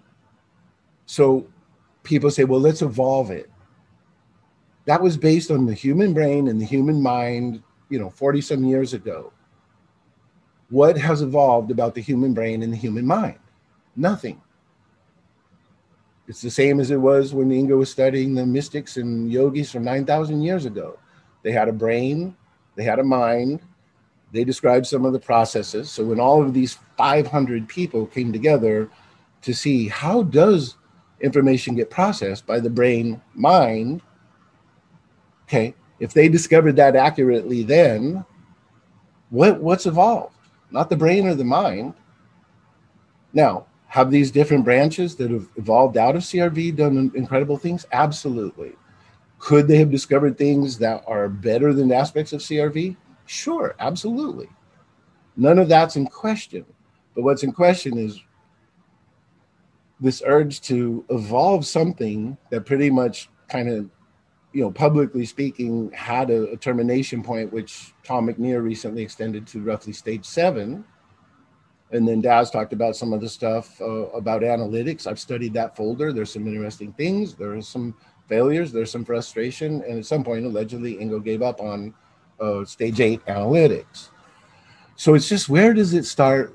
Where does it stop? How is it going to be used? And what's the optimum way of being trained? And beyond CRV, which there's worlds of everything, you know, some people call it astral travel. I mean, you could look at these things. What is RV as we know it? What was it designed for? And what about the mind brain has changed so that we have to evolve CRV? That would be like saying, you know, we realize that people get colds from a virus and then just saying, well, we should evolve the, you know, blah, blah, blah. It's just, you have the body, you have the virus, you get the cold, and yeah, maybe you'll continue to look for a vaccine, but the virus and the body are the same. So when we're talking about evolution, really, what are we talking about? We're talking about new ways of looking things, which people should do. But when they do it, they should own it. And most of them do. Prudence, Courtney, Ed Dames, they said, this is, I had this, and now I have this, and I created this, and it's mine, and they own it, and great. But this too much shotgun blast in thinking that somehow, you know, that we're going to find some new tricky mystical way to become magicians or prophets. I just think in a certain way that's going too far. And when you look at why people have quit, at least the ones I've known or ones that have told me why they quit, one, I've seen several, and Daz has even commented on this, I've seen several psychotic breaks. People that seemed stable, people that seemed good, people that were participating in the forums, and they just went off the deep end. And a couple came back and said, this is a terrible thing to do. Don't do it. It's bad for your brain. And they had psychotic breaks. The second reason is people got frustrated with hop around training and tried this, tried that, and didn't get results and quit. And then a couple of people, you know, just lost interest. Like Paul says, a lot of people take basic, go, yeah, shoot, this does work. And that's it for them. That's all they needed. That's all they wanted. So as far as retaining people, retain them to what? If we're going to try to retain them, we have to have a definition. I think Courtney should retain his people. I think Prudence and now Vivanco, they should retain their people. I think Deborah Katz, who also has a multi-tool toolkit, should retain her people, and each person, because nobody's going to be drawn to the same thing. I know for a fact there are people that are just not suited for remote CRV. They would hate it. They just, it just is not their thing. It does, they want to have visions, or they want to have experiences, and they want to be more subjective and involved. And if they got to CRV and you realize you have to take out those emotions, take out those visions, take out, you know, it's just not for them.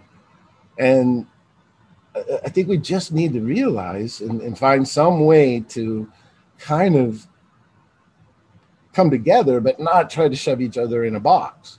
And people, by perception, I can understand, they think, oh, Russell just wants to shove you in the CRV box. No, I don't. I have no interest in that. I know that most people in the psychic or more experiential, perceptual realms that can be highly accurate. I've seen it be more accurate than CRV. They would hate that methodology. So I want to see a community. I want to see people stay in it. I want to see everybody express their native abilities, whether it's CRV or not. And I want to see the world become a better place. That's what I really want to see. And that was, in a huge way, Ingo's mission in and of himself, was to get people psychically activated and kind of, you know, head towards that 100th monkey, where no matter what perceptual, maybe you're a master astrologist. I don't know anything about astrology. Maybe you're a master psychic. Maybe you're a master medium.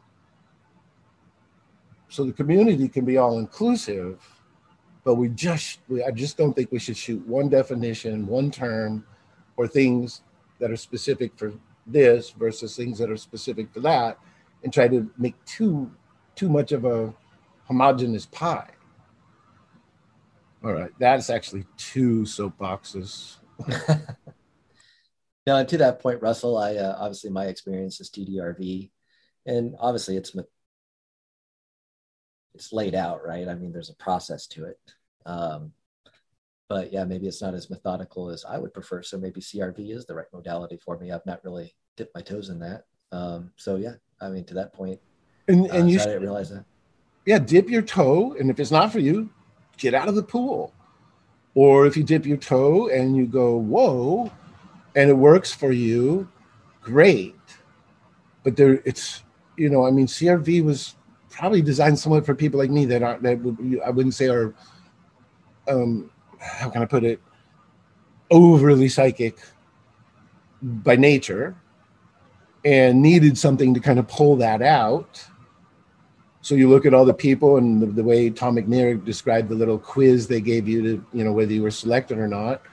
So it took me from, you know, say 10% to maybe 25 or 30%. That was good for me. But what's good for me is not good for you or anybody. So yeah, dabble, try. But at some point, like Daz and I talked a little bit on a Zoom maybe 2 or 3 times ago, if you just hop around to every structure under the sun, you're not going to build those neural pathways. So people that build neural pathways through Lynn or Lori's training and get that established, that produces incredible results. Courtney, Prudence, yourself, Vivanco's training, all these things. At some point, I think personally, you need to land somewhere and ingrain that structure, whatever structure suits you, whatever you feel inclined for, and whatever produces what you want to produce. Hopping around forever is, in my opinion, one of the killers of new people, because they're expected, well, if I try this method, that'll give me a magic result. If I try this method, it'll give me no, there's a point where you've got to develop the stages of perception according to whatever instructor you prefer, and get that built in over time. I mean, Daz talked about the number of repetitions he did, you know, even a streak of 6 months of relentless practice with some misses in there. You know, there's just a point where you've got to get your mind brain trained. And I'll stop now. I saw someone put their hand down, and I know there's people building their hands up. So it's kind of got into a dialogue, and I apologize to those that have been waiting.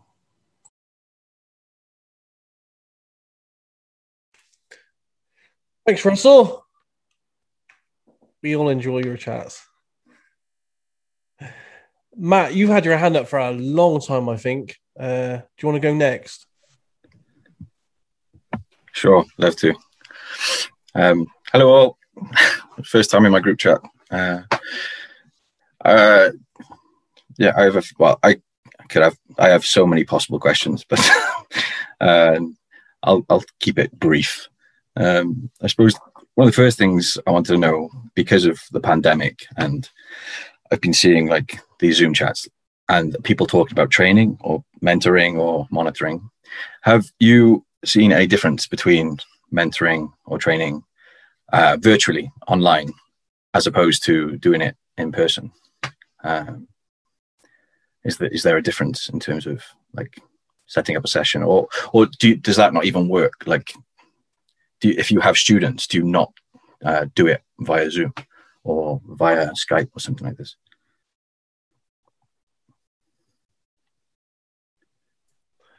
Does anyone want to answer this one? Russell, you should answer that one. I have something to say about that, because like the first time I ever tried remote viewing, I was watching a YouTube video, and there was a guy doing a test for RV on the video. So one guy had an envelope with a picture in it, and the other guy had a guess. So I thought, okay, I'm going to draw what's in that envelope. And, you know, I came pretty close. It was a round thing with some arms on it, and I do what looks a bit like cloth. And I think that you can do RV across the internet, like on a Zoom system. I would say that would be my opinion. Okay, to Don's point, Don, I was trying to be quiet, but you invoked me. Okay, so Matt, hello, and nice of you to join us. Glad you're here. Welcome. To me, and this is just a life question, everything, in my opinion, is better in person. All right? A handshake, a hug, a conversation. Zoom is literally the next closest thing, in my opinion. And then, say, a video series. So I've actually done all three. Just like life, a handshake or a hug, I think in-person training has dynamics to it. So when you're getting monitored live and you feel those horrible nerves sitting across from a remote viewing expert, you don't want to fail, you know, blah, blah, blah. The little side conversations, dynamics. So I'm a strong advocate of in-person. Now, I have monitored and been working with some people online, and it's very effective. With share screen and these different things, you can achieve an awful lot. Now, when I was done with Ed Dames' in-person training, I got his DVDs for his master's tips, and I learned a hell of a lot just from the DVDs. And then Paul Smith has a DVD set that I bought for my girlfriend and for our housemate and my brother, and they did amazing. Now, I gave them a little bit of assistance because the DVD set is a 6-day course condensed into roughly 4 hours. And I had taken the 6-day course. So I gave them little bits and pieces, or I gave them more stage one targets. So I've found all of those methods very, very useful. But if you can afford it, or if you're in a situation to travel, or you have an instructor that's offering live, you know, I wouldn't miss that opportunity. But if you can't do it, online or DVD is a good way. I would recommend, like Daz does with his students, one of which is here now, mentoring is kind of important. And so I presume Daz is doing that online mostly when he mentors his students. So some mentoring, it does help. And that kind of mentoring can be done over Zoom. So whatever your interest is now and wherever you want to go, I can tell you, if you're self-determined and you're interested and you find your path, follow it, stick with it, because it really is a very rewarding journey. Okay. I suppose I was kind of interested in the, you talked some time ago about the intensity of when you were doing, I think, your training with Paul. And that it, I don't know how you would replicate that over a Zoom call or a Skype call, that you would be there with like for hours with a trainer on Skype. You really can't replicate that. Like I say, there's so many subtle, you go to a nice professional office, you've got a nice classroom, you've got audio visual, you get to do a Skype communication with Hal Putoff, ask some live questions, just driving to lunch. People have questions that are kind of outside of the class. He has somebody keep track of those questions, and then you go to lunch and you discuss those questions freely amongst the group. But I'm sure it's the same. The only other person I took live with was Ed Dames, and that was only 2 days and not quite as intense. But I imagine when you take other in-person classes from people, they're going to have that same dynamic. So yeah, that's I love like basic training in the military, fire academy with the fire department. I love that intense stuff that tries to break you and then you come out of it better than you went in. I'm inclined towards that just by nature, but no, a lot of good mentoring, a lot of good monitoring can happen online. So just, take what works for you situation wise and pursue your goals. You'll find this, you'll find it very worthwhile. Okay. And I would say this, Matt, I have the perspective from being a student. So I've always wanted to train under Lynn Buchanan for like the last decade plus, but it's an expensive course. And I would have to not only pay for the course, but travel from the Midwest to New Mexico, have the hotel, all this. It was an experience behind a paywall. And do I think it's very expensive? Yes. Do I think it's overpriced? No. I think it's fairly priced, but it's not for me. So I guess one selfishly silver lining of the pandemic is that I feel it opened up a lot more online classwork and maybe dropped the price a little bit because you were kind of being hurt because it wasn't a live session. And because of that, I was able to get into remote viewing. And so, yeah, maybe I have a 60%, maybe I obtained 60% of the experience I could have had I done the exact same course live, but that was enough to get me going, enough to figure out that I want to pursue it. So I think from that aspect, I think it's been great. I guess I'd like to add one other thing, and that is I did try to learn remote viewing from the free materials that were on the internet. This was like about 5 years ago, and I was totally confused. And that to me meant something wasn't connecting. And I went for an online training session. It was a multi-day sort of a thing. That clarified the confusion. That cleared the fog.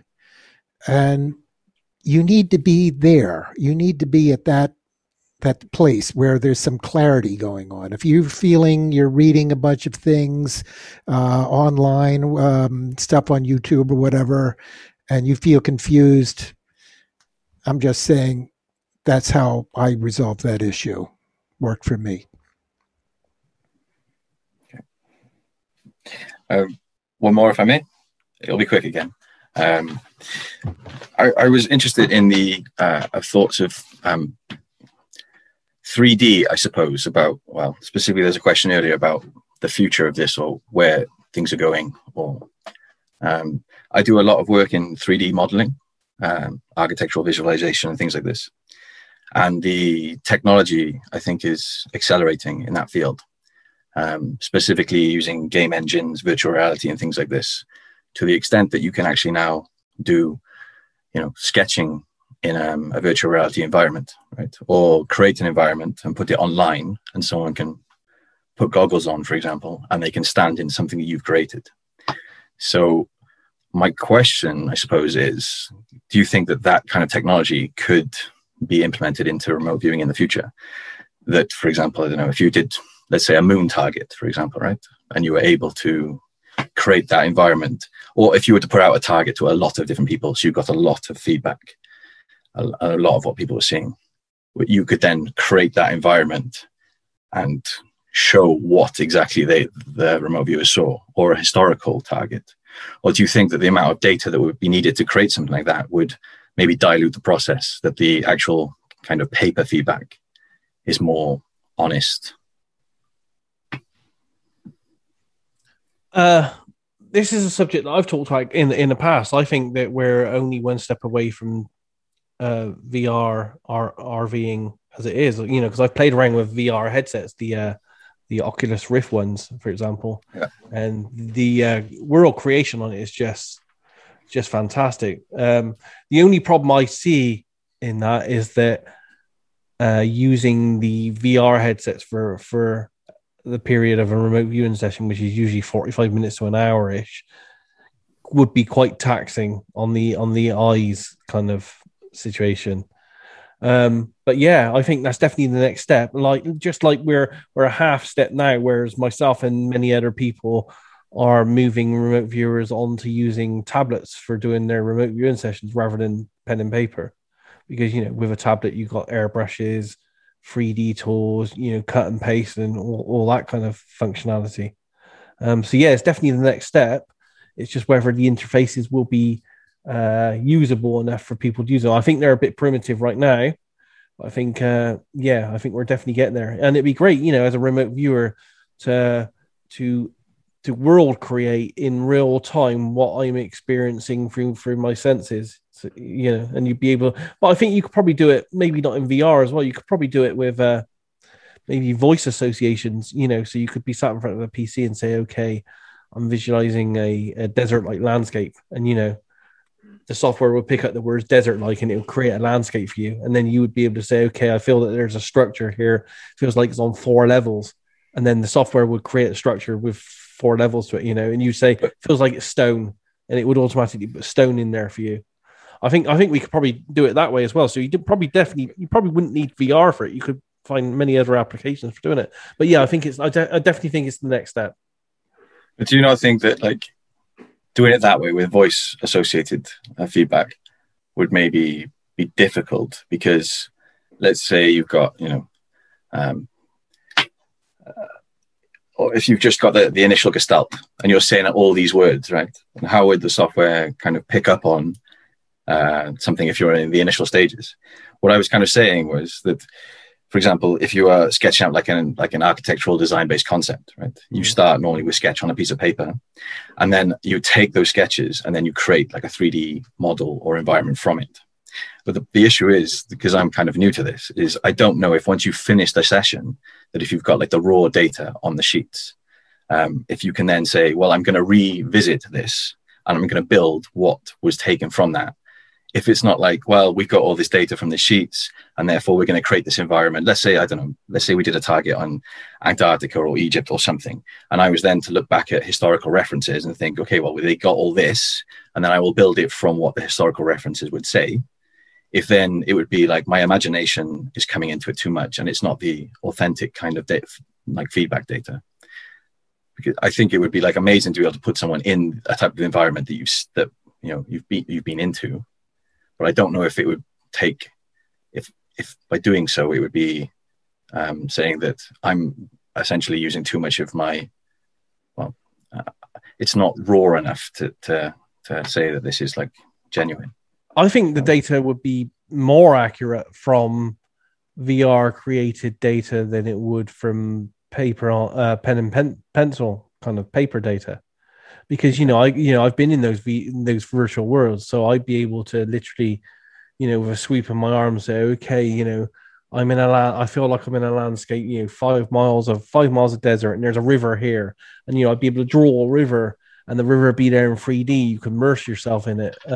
I think that'd be way more better for remote viewing, because trying to record 3D and dimensional data, where you have no orientation in time and space, you know, when your subconscious is doing this, onto paper is way harder than it would be in a 3D world, where you're almost simulating your your subconscious having no location in time and space in the 3D environment. It for me, it's almost a perfect mirror for remote viewing data.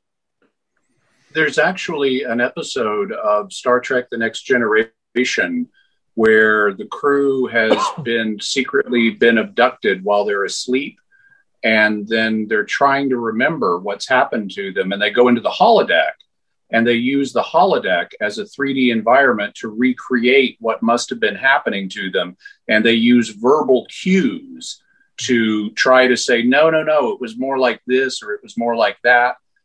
It's season 6, episode 5. The title is Schisms, in case you're interested in looking at that as a possible application of what you're talking about. Good job whipping that out, Jimmy. That's great. I also have a Star Trek podcast. I have the Quest 2 Oculus headset, which is it's completely portable. You don't need wires connected to a computer or anything. Yeah, that's what I use. Yeah. And that Tilt Brush program where you can paint in the air, you paint surfaces in the air and whatever. It's amazing. Walk around what you're drawing. It's just amazing.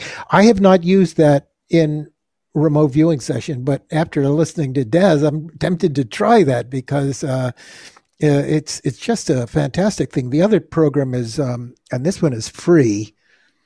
Tilt Brush is like $19.95, but Gravity Sketch is a 3D modeler with NURB surfaces, and if you're a 3D modeler, you know what I'm talking about. You know, you can create cuts into your geometry and add new triangles and all sorts of stuff. Pull points. I'm spending like a half an hour a day on this thing because I'm fascinated with just dealing in this space and learning how to use these triggers to pick up things, turn them, move them around and whatever. Just fantastic. So Quest 2, love it. Yeah. And there's also it's not so hardcore, but augmented reality, you know, which you can do with pretty much any kind of tablet or mobile phone and stuff. I would have thought that would be another half step for remote viewing to move into as well. Model worlds in, you know, augmented reality. And it's great, you know, you'd be able to give someone then a 3D kind of walk around of your RV data rather than a 2D pencil sketch.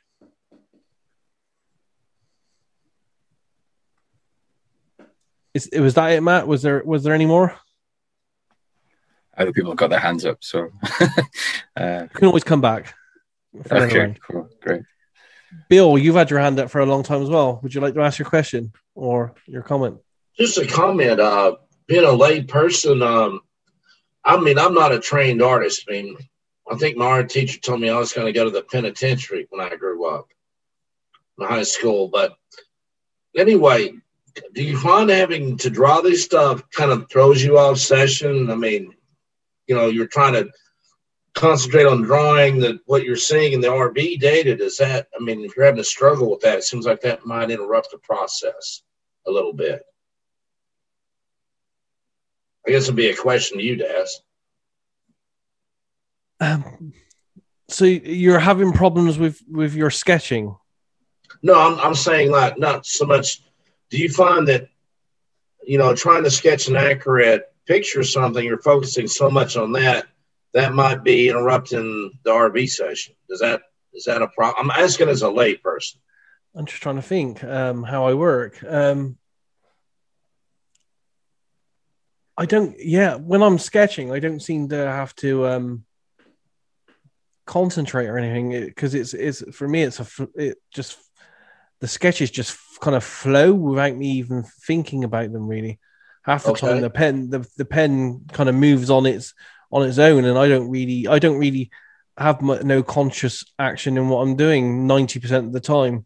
You know, I don't have an image in my head that I'm trying to recreate on paper. It's literally just creating itself as it comes out. Okay, I'm just thinking some of us who have very limited artistic abilities might find that hard to do. Just all, yeah. But it's hard for me to comment on this because, you know, for some reason, I always have been a graphic designer, artist, and drawing and stuff like that comes comes naturally to me. So it's, yeah. But, you know, there is that great book, Drawing on the Right Hand Side of the Brain. I think that's helped huge amounts of people develop their drawing skills. I might make a note of that. Drawing on the right side, okay? Yeah, I can't remember who the author is of it, but I have a copy of it. It is pretty fantastic. There were some Betty Edwards. That's it, Betty. Yeah, and there were really interesting exercises where you do drawings upside down and stuff, and it gives you a different perspective on it. And I loved that. That was fantastic. Bill, if it helps at all, Bill, I feel like I'm a really good drawer in real life, and I'm terrible. Like I cannot sketch for the life of me yet. When doing a remote viewing session, it hasn't benefited me, and I think maybe even being what I consider a good drawer, I think that might hurt it, my remote viewing session, because I'm being too critical of myself. Because I'm like, what is this? So I think it's a double-edged sword at times. Rich, I'd just like to comment on that. And something that I am picking up just recently is if you get a perception that something is a curve, don't try to build a building about that. Put the curve down there, just the curve. If you get, a needle point, just put that. Don't try to make anything out of it. I'm starting to realize, I get these like little snapshots of something, and I kept trying to do something with it. Really, I just want to get those accurately down on the piece of paper, and that's it. So it's sort of like another step toward being honest with myself, if that makes sense. Oh, for sure. Thanks, Don. Yeah, Bill, regarding Betty Edwards, Amazon has, you want to get the 4th edition, which is the latest, and then the 2nd edition of her workbook. Get both and do the workbook. I went through all of that, and I'm not a great sketcher, but it just like Daz said, you try to draw something upside down, and it really gets your right brain, I guess developed is that. So it's just called, Betty Edwards, Drawing on the Right Side of the Brain, the book and the workbook. Okay. And you go through that. Now, what I'm going to do here in a minute is you're a member of Paul's group, right? No, I don't believe that I am. I think this is the only one. No, I mean, are you a member of Remote Viewing, Remote Perception on Facebook? Or because see you post. I don't believe I am. I'll have to check that, Russell. I think I'm only. Well, I'll check, but I've seen you post somewhere. So you're either in Daz's or Paul's. So I'll figure out which group you're in, and then I'm going to make a post and tag you in it. And it will be a full explanation from Ingo's autobiography as to how and why sketching came into remote viewing. And I think it'll answer your question. Okay. Okay. So I'll make that post and tag you. I was going to say, not quite as nice a place. I'm coming to y'all from Peggy's Palace, my room here in Greensboro. And it's kind of a dump. I apologize for that. Anyway, where is it you normally come from? That stained glass is awesome. That's where I work down in Archdale. That today, I would have been down there today, but I have had to work a page out last night. We have been really busy. In fact, I had to work an issue, not too big of one, earlier when the session started. So I work from home today. This is what is Archdale? I'm moving out of here, but pretty soon. What is Archdale? That's a suburb, or actually a smaller town south of Greensboro and 85 towards Charlotte.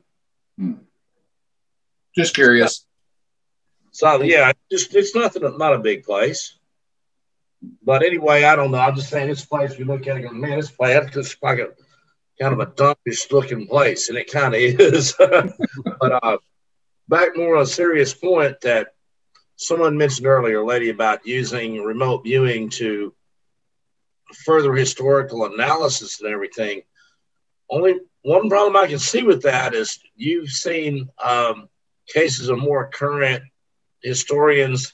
David Irving, the English historian David Irving comes to mind, who's put quite a bit of research into World War II And he's been pillared for doing so because a lot of the, you know, that, like they say, the victors write history. And you come up with something that's not quite in line with what the general consensus is, that can get you into trouble. It's not, well, if you come up with some information that challenges the accepted, how it was, how it is, there can be repercussions. Just wanted to mention that. I like the idea, but some people that don't want the status quo question, let's say, and then there's some people that have invested their careers in their viewpoint, and they don't want somebody like barking up the wrong tree. I so get that. And you know, this business about remote viewing imaginary targets with so many conflicting viewpoints, I actually wonder whether remote viewing can perceive the truth in distant past historical events.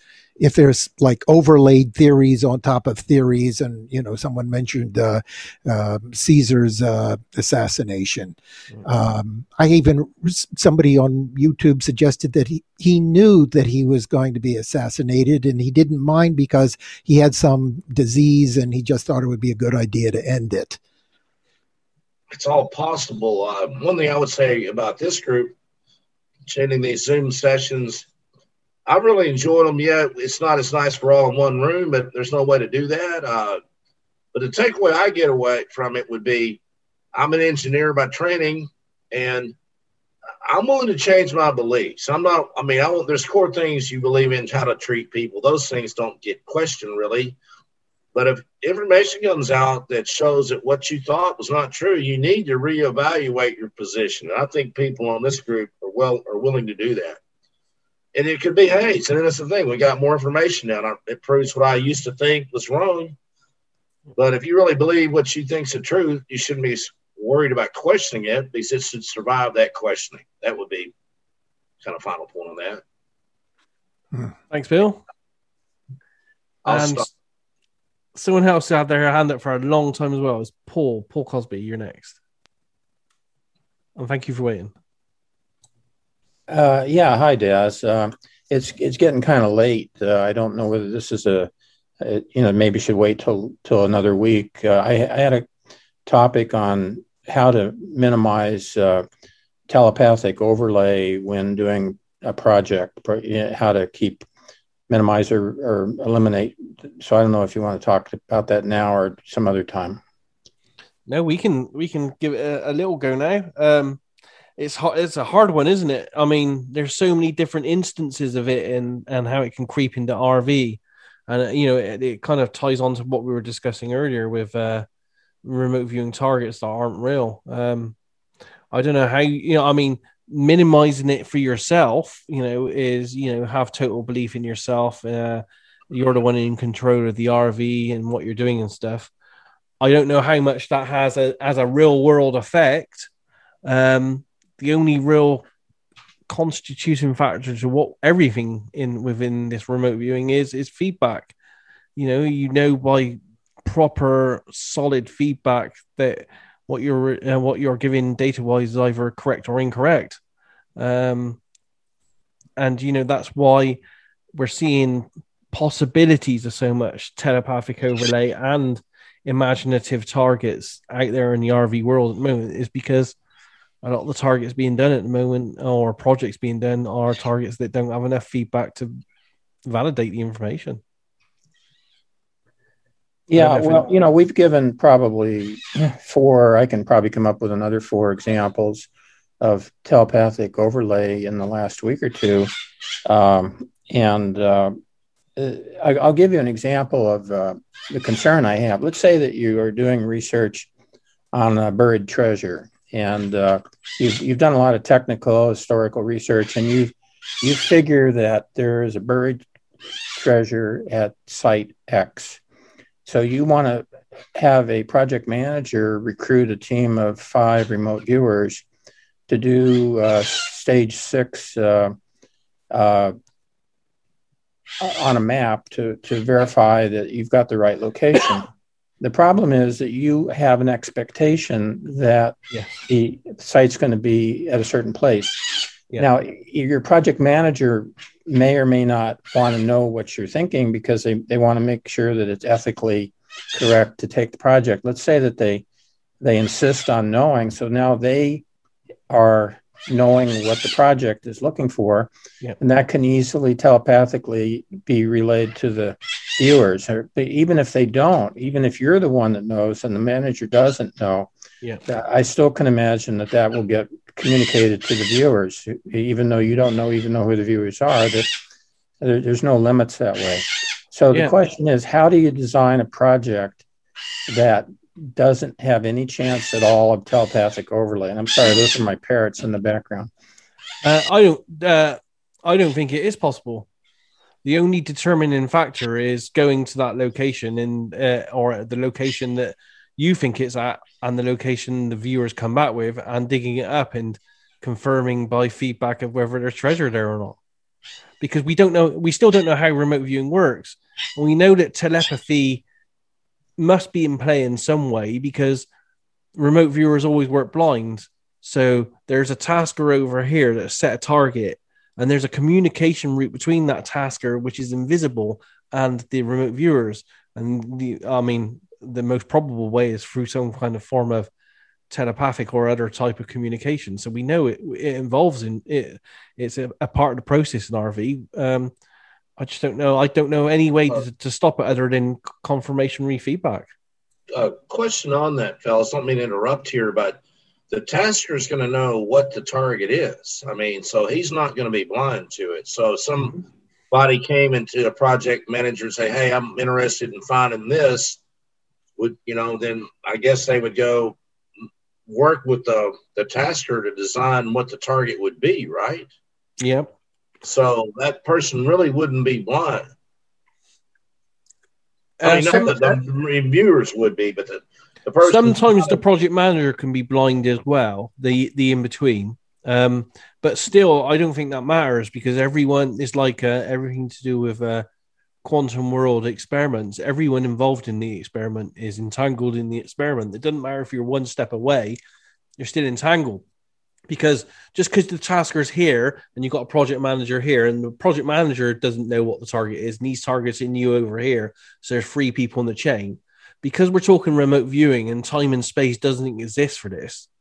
You might not know now, but the information can flow forward and backwards through time. So, the information you're actually getting on the target might be from the future when all those people are connected, when they all know. It's a huge conundrum. As I said, the only way we can sort this is through feedback. Hypothetically, one could have a tasker be a random number generator where a computer picks the targets out of some massive database. So no human actually knows the target. That might cut down on the issue, but it still wouldn't completely eliminate it because you could have retrocausation or you could have some kind of connection with the computer, but it at least would cut out obvious human telepathy. It might be possible to do that, but it might make the process less accurate if there isn't telepathy involved. We don't know that. And that would be an interesting test to run to see, does a human need to know? Or could it just be something a computer picks out of the phone book? The problem we have is, as we just discussed, at the time of doing the RV, there might not be a human interface, but reviewing and analyzing all the information afterwards and at any time in the future, right? There's an interface happening. And as a remote viewer, we might just be tapping 6 years into the future and getting the information. Yeah, it wouldn't eliminate retrocausation, but it would answer an interesting question about, does a human in the present need to know? Yes. Well, I think there's also the possibility that if you can't eliminate telepathic overlay, and you're saying that the only way you know you're accurate is if you found the treasure where you or the remote viewers think it should be, or if you don't find the treasure. Because maybe there's another way. Maybe you could. During the feedback from the viewers, they come up with information that you didn't expect that ultimately is verifiable from your research. I mean, so it's sort of like Ingo, he's asked to look at Jupiter and he comes up with rings, which, so that would be something that Yep. Would be an unexpected finding, so that wouldn't be telepathic overlay because no one was thinking about it ahead of time. Yes, yeah, but that's what, as you said, it's confirmed by feedback. Yeah, the other issue I have is that apparently I'm no expert on this, but stage 9 from Ingo at some point along the process was telepathic overlay, and I don't quite understand what that referred to, because we're seeing telepathic overlay already in just the lowest levels of CRV between the tasker and the viewers. So I don't know what the stage 9 refers to. You mean the hypothetical kind of stages that he was allegedly working on and stuff? Yeah, I've seen it listed, but I don't. I think if he developed that any further, it would have been just some kind of two-way communication with probably not with the tasker, but with live forums at target sites. I would have thought to get information from people and live forums at target sites. Yeah, so active. Can I interject something on this topic of discernment? We're talking about whether you can discern what's true, right? Like if you can tell that you're on the target, that it's a real target, you're talking about the discernment of truth, right? So I wonder if any of you are aware, like, are you aware that there is a spiritual gift of discernment? Like, I mean, I don't know if this is just a cultural thing, but when I look at the spiritual gifts, you know, that are talked about in the Bible, and I know you guys don't all believe in the Bible, but I'm just talking about spiritual gifts. And this is a source for a list of spiritual gifts. That's all I'm talking about. And I mean, if you believe in spiritual giftings, which I think you do, because a lot of you are gifted, there's a gift in the New Testament called the gift of discernment. And we never talk about it in church because nobody wants anyone to have this gift of discernment, because what that is the ability to tell what's true and what isn't. And no one really believes that that's a real gift, I guess, but I do. And I've been experimenting with it myself. And I just wondered if anyone was aware of it, that there may be a source or a kind of spiritual ability that can be tapped into, which is, I believe that's what the New Testament is teaching, that this spiritual gift is available and can be accessed to help you discern what the truth is. Why wouldn't you try to do that? And that's what I've been doing. I've been trying to do that. And I find it's very interesting in my experience. So we could talk more about that. I don't want to go on and on, but I do find that I think there really is a gift of discernment, and no one wants to talk about it because it does sound a little bit arrogant, you know, to say, well, I know the truth because I've discerned it. But I've studied math, and there's a guy named Kurt Gödel, and he has a theorem called the incompleteness theorem, which basically says that all of mathematics is inconsistent and there is no source of truth in any logical system whatsoever. So your only source of truth is your intuition. And I think this gift of discernment is a stroke of brilliant genius, that yes, we do have access to truth. It's not through mathematics or logic, it's through intuition and spirit. So I just want to throw that in there into the mix, that, you know, there is possibly a way that you can discern the truth. No one wants to talk about it. The church definitely doesn't want to talk about it. But, I'm just going to throw that out there, see what you guys think of that. Well, I could address that. You know, there are different perspectives on spiritual gifts. Obviously, for people who may not be familiar with, this is a subject that's talked about in some of St. Paul's letters, particularly Romans and 1 Corinthians, where he says that the Holy Spirit endows individual Christians with abilities. Some of them are elevated natural abilities, like a knack for teaching. another. Yeah, others are more preternatural, like prophecy. It's kind of uncertain. Mm-hmm. It's kind of uncertain where there could be different interpretations of what the gift of discernment is. The way St. Paul refers to it is discernment of spirits. And one way of reading that would be that it's the ability to determine whether a spirit that's talking through a prophet is a good spirit or not. You know, is it an angel or a demon? Right, it's telling the truth, exactly. And the truth. Let me just give you an example of discernment that I came up with from I'm making the translation of the New Testament.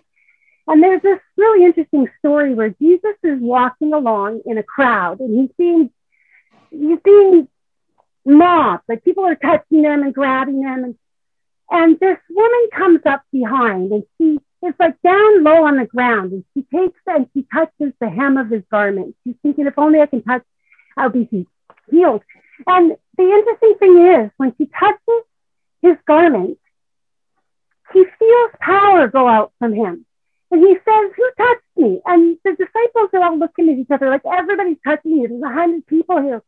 What are you talking about? Who touched you? So he felt this woman and her face or whatever it was when she touched the hem of his garment. She didn't even touch his body. So what was that? I said to myself, and it's discernment. He has discerned something. He didn't feel it. It didn't come through any physical means. That was a discernment. He does the same thing when you read Simon's mind at the banquet, when Simon says to himself, why is Jesus letting this woman touch him? The woman's anointing him with oil. And Jesus discerns what he's thinking, and he speaks to him directly without having to ask. So there is this gift of discernment, and it's demonstrated. Jesus demonstrates it, I believe. But yeah, people do debate what exactly it is, but I do think it's an ability from a distance to understand the truth about a situation. So right. Speaking from a faith perspective, one would say that there are many different types of the ability to discern the truth that humans have, and that ultimately all come from God. Some of them are our natural abilities to discern the truth, like our physical senses. You know, we can see, is it raining outside or not? Hang on, sorry, El. Sorry, let me finish. There are others that our rational mind is also an ability to discern the truth. There may be spiritual gifts for discerning the truth. Yeah, but we don't think that the rational mind is good enough for RV. That doesn't help us discern anything. We need the special gift of discernment. That's why I'm bringing it up. Okay. So my point, if I can make it, is that there are a lot of different types of discernment. Some of them may be natural, some of them may be preternatural, including psychic abilities or spiritual gifts, which would be different things potentially. But we should be careful, because there are all of these different types. We shouldn't lump them under a single thing and call it discernment. We should look at the subtypes and say, well, how can we best use this particular version? Right? And that's all I wanted to say. And I outlined it, and I said, I'm talking about a certain specific spiritual gift that has a certain specific category.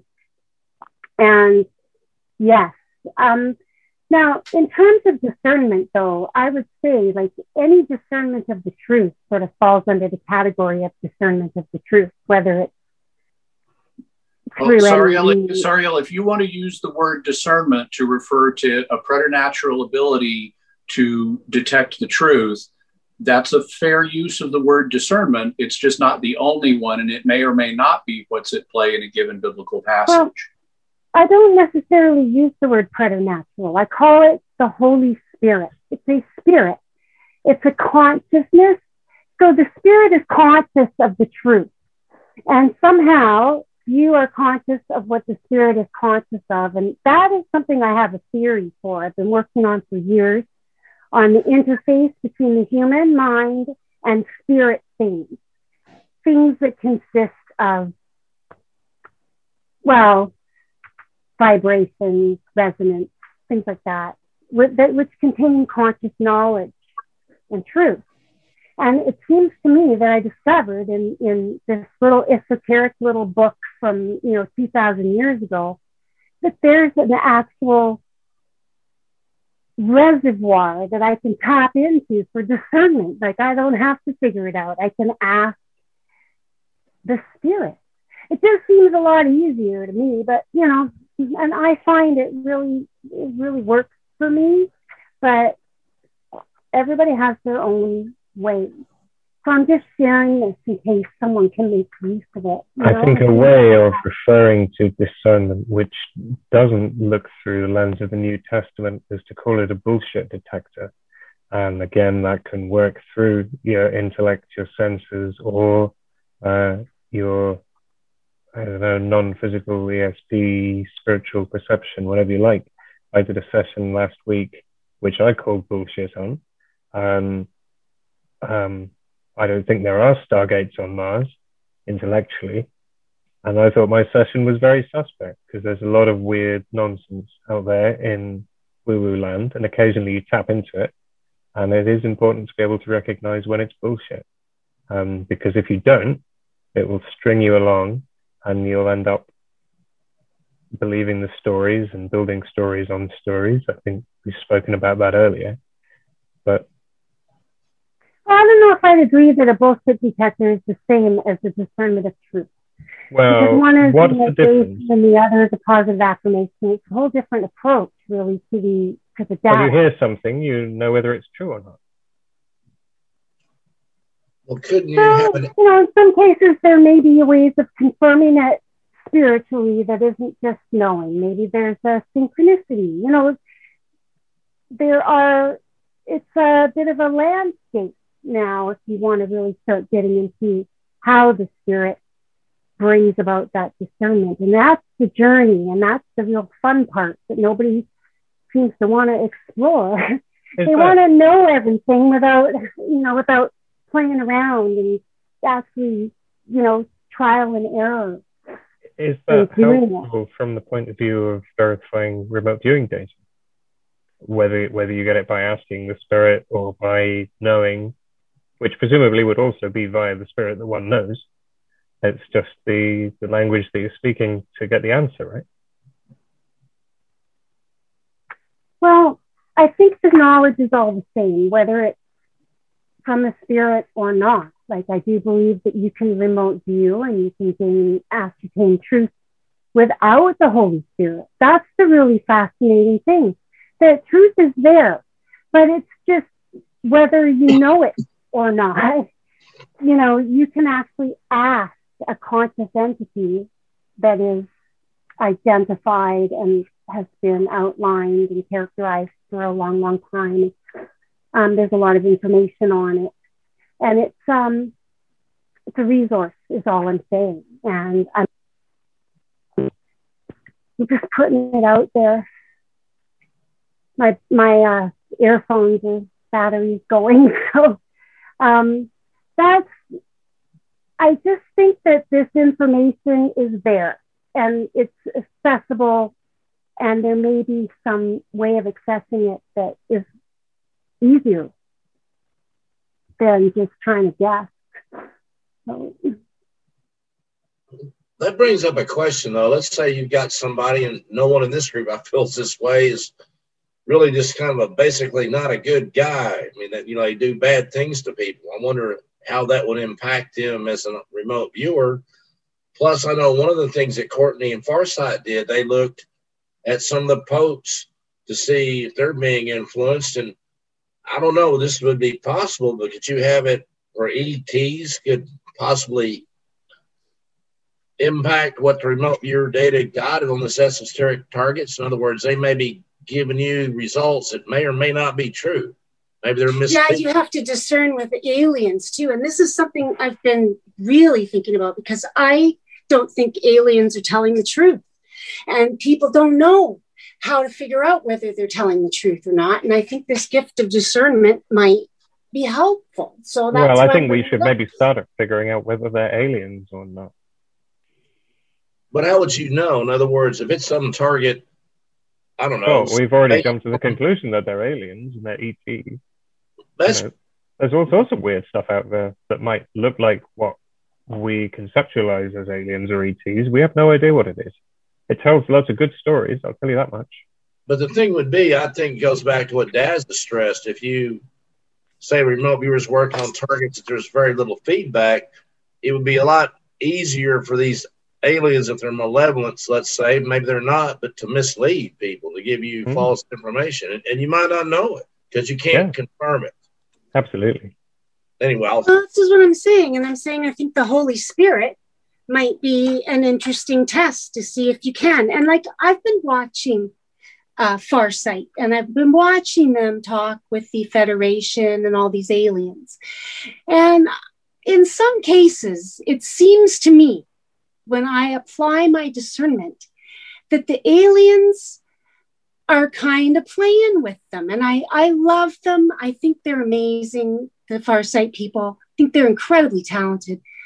But I do think the aliens might be playing with them a little bit. And part of it is this lack of discernment and the trial and error that they're using to approach the aliens in their approach is also showing a possible lack of discernment. And I just think if they tried to use the gift of discernment, how might that, would that change anything? It wouldn't be very good for their bottom line if they did, because UFOs and aliens sell subscriptions like nobody's business. But how do we know they're not using the gift of discernment? Well, that's true. I don't know. That's for sure. Haven't they asked them? Maybe we're all using it, but we don't know we're using it. Could be. That's a good question, too. I use it. I call it a bullshit detector. That's why I don't subscribe to Farsight Prime. They're amazing. I love their courage and chutzpah and what they're doing. It's adventurous and fun in a world that's not adventurous and fun right now. So... I think they wear nice jackets.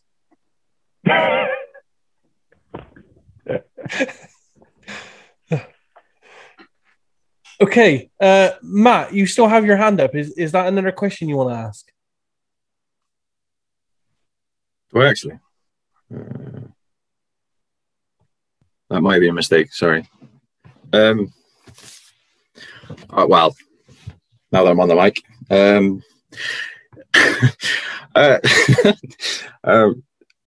a few sessions ago when Lynn was in this group, someone asked him a question about the future and things like this, and he gave his an answer that he didn't want to give, or says he doesn't like talking about it. But you said also that you at the crypto viewing team, additionally Courtney and Co and one other group, have also been looking at future projections and stuff, but you specifically said your sessions felt like they've been hijacked. I was just wondering, what did you mean by that? Like, was it you weren't getting any feedback, or that it felt like there was something specifically saying like you don't want to go here, or am I allowed to ask such a question? No, of course you can ask. I'm just trying to remember back in, because bear in mind the sessions go back a year or two, and I do a lot of RV. I'm just trying to remember. I felt like the targets were one thing, but the data we were getting back collectively was describing events that wasn't part of the target, but may be important to people in the future. That's why it felt a little bit hijacked. So we weren't actually describing the targets, but collectively as a group, we were all describing what seemed to be similar events that were of a catastrophic type nature. But that's why it felt a little bit hijacked, almost as though the process or something was showing us something else other than the actual target.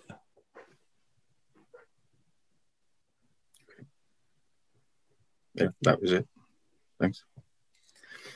Okay, has anyone else got any burning questions? Because we're nearly going on for 3 hours here, and maybe it'd be good time to close soonish.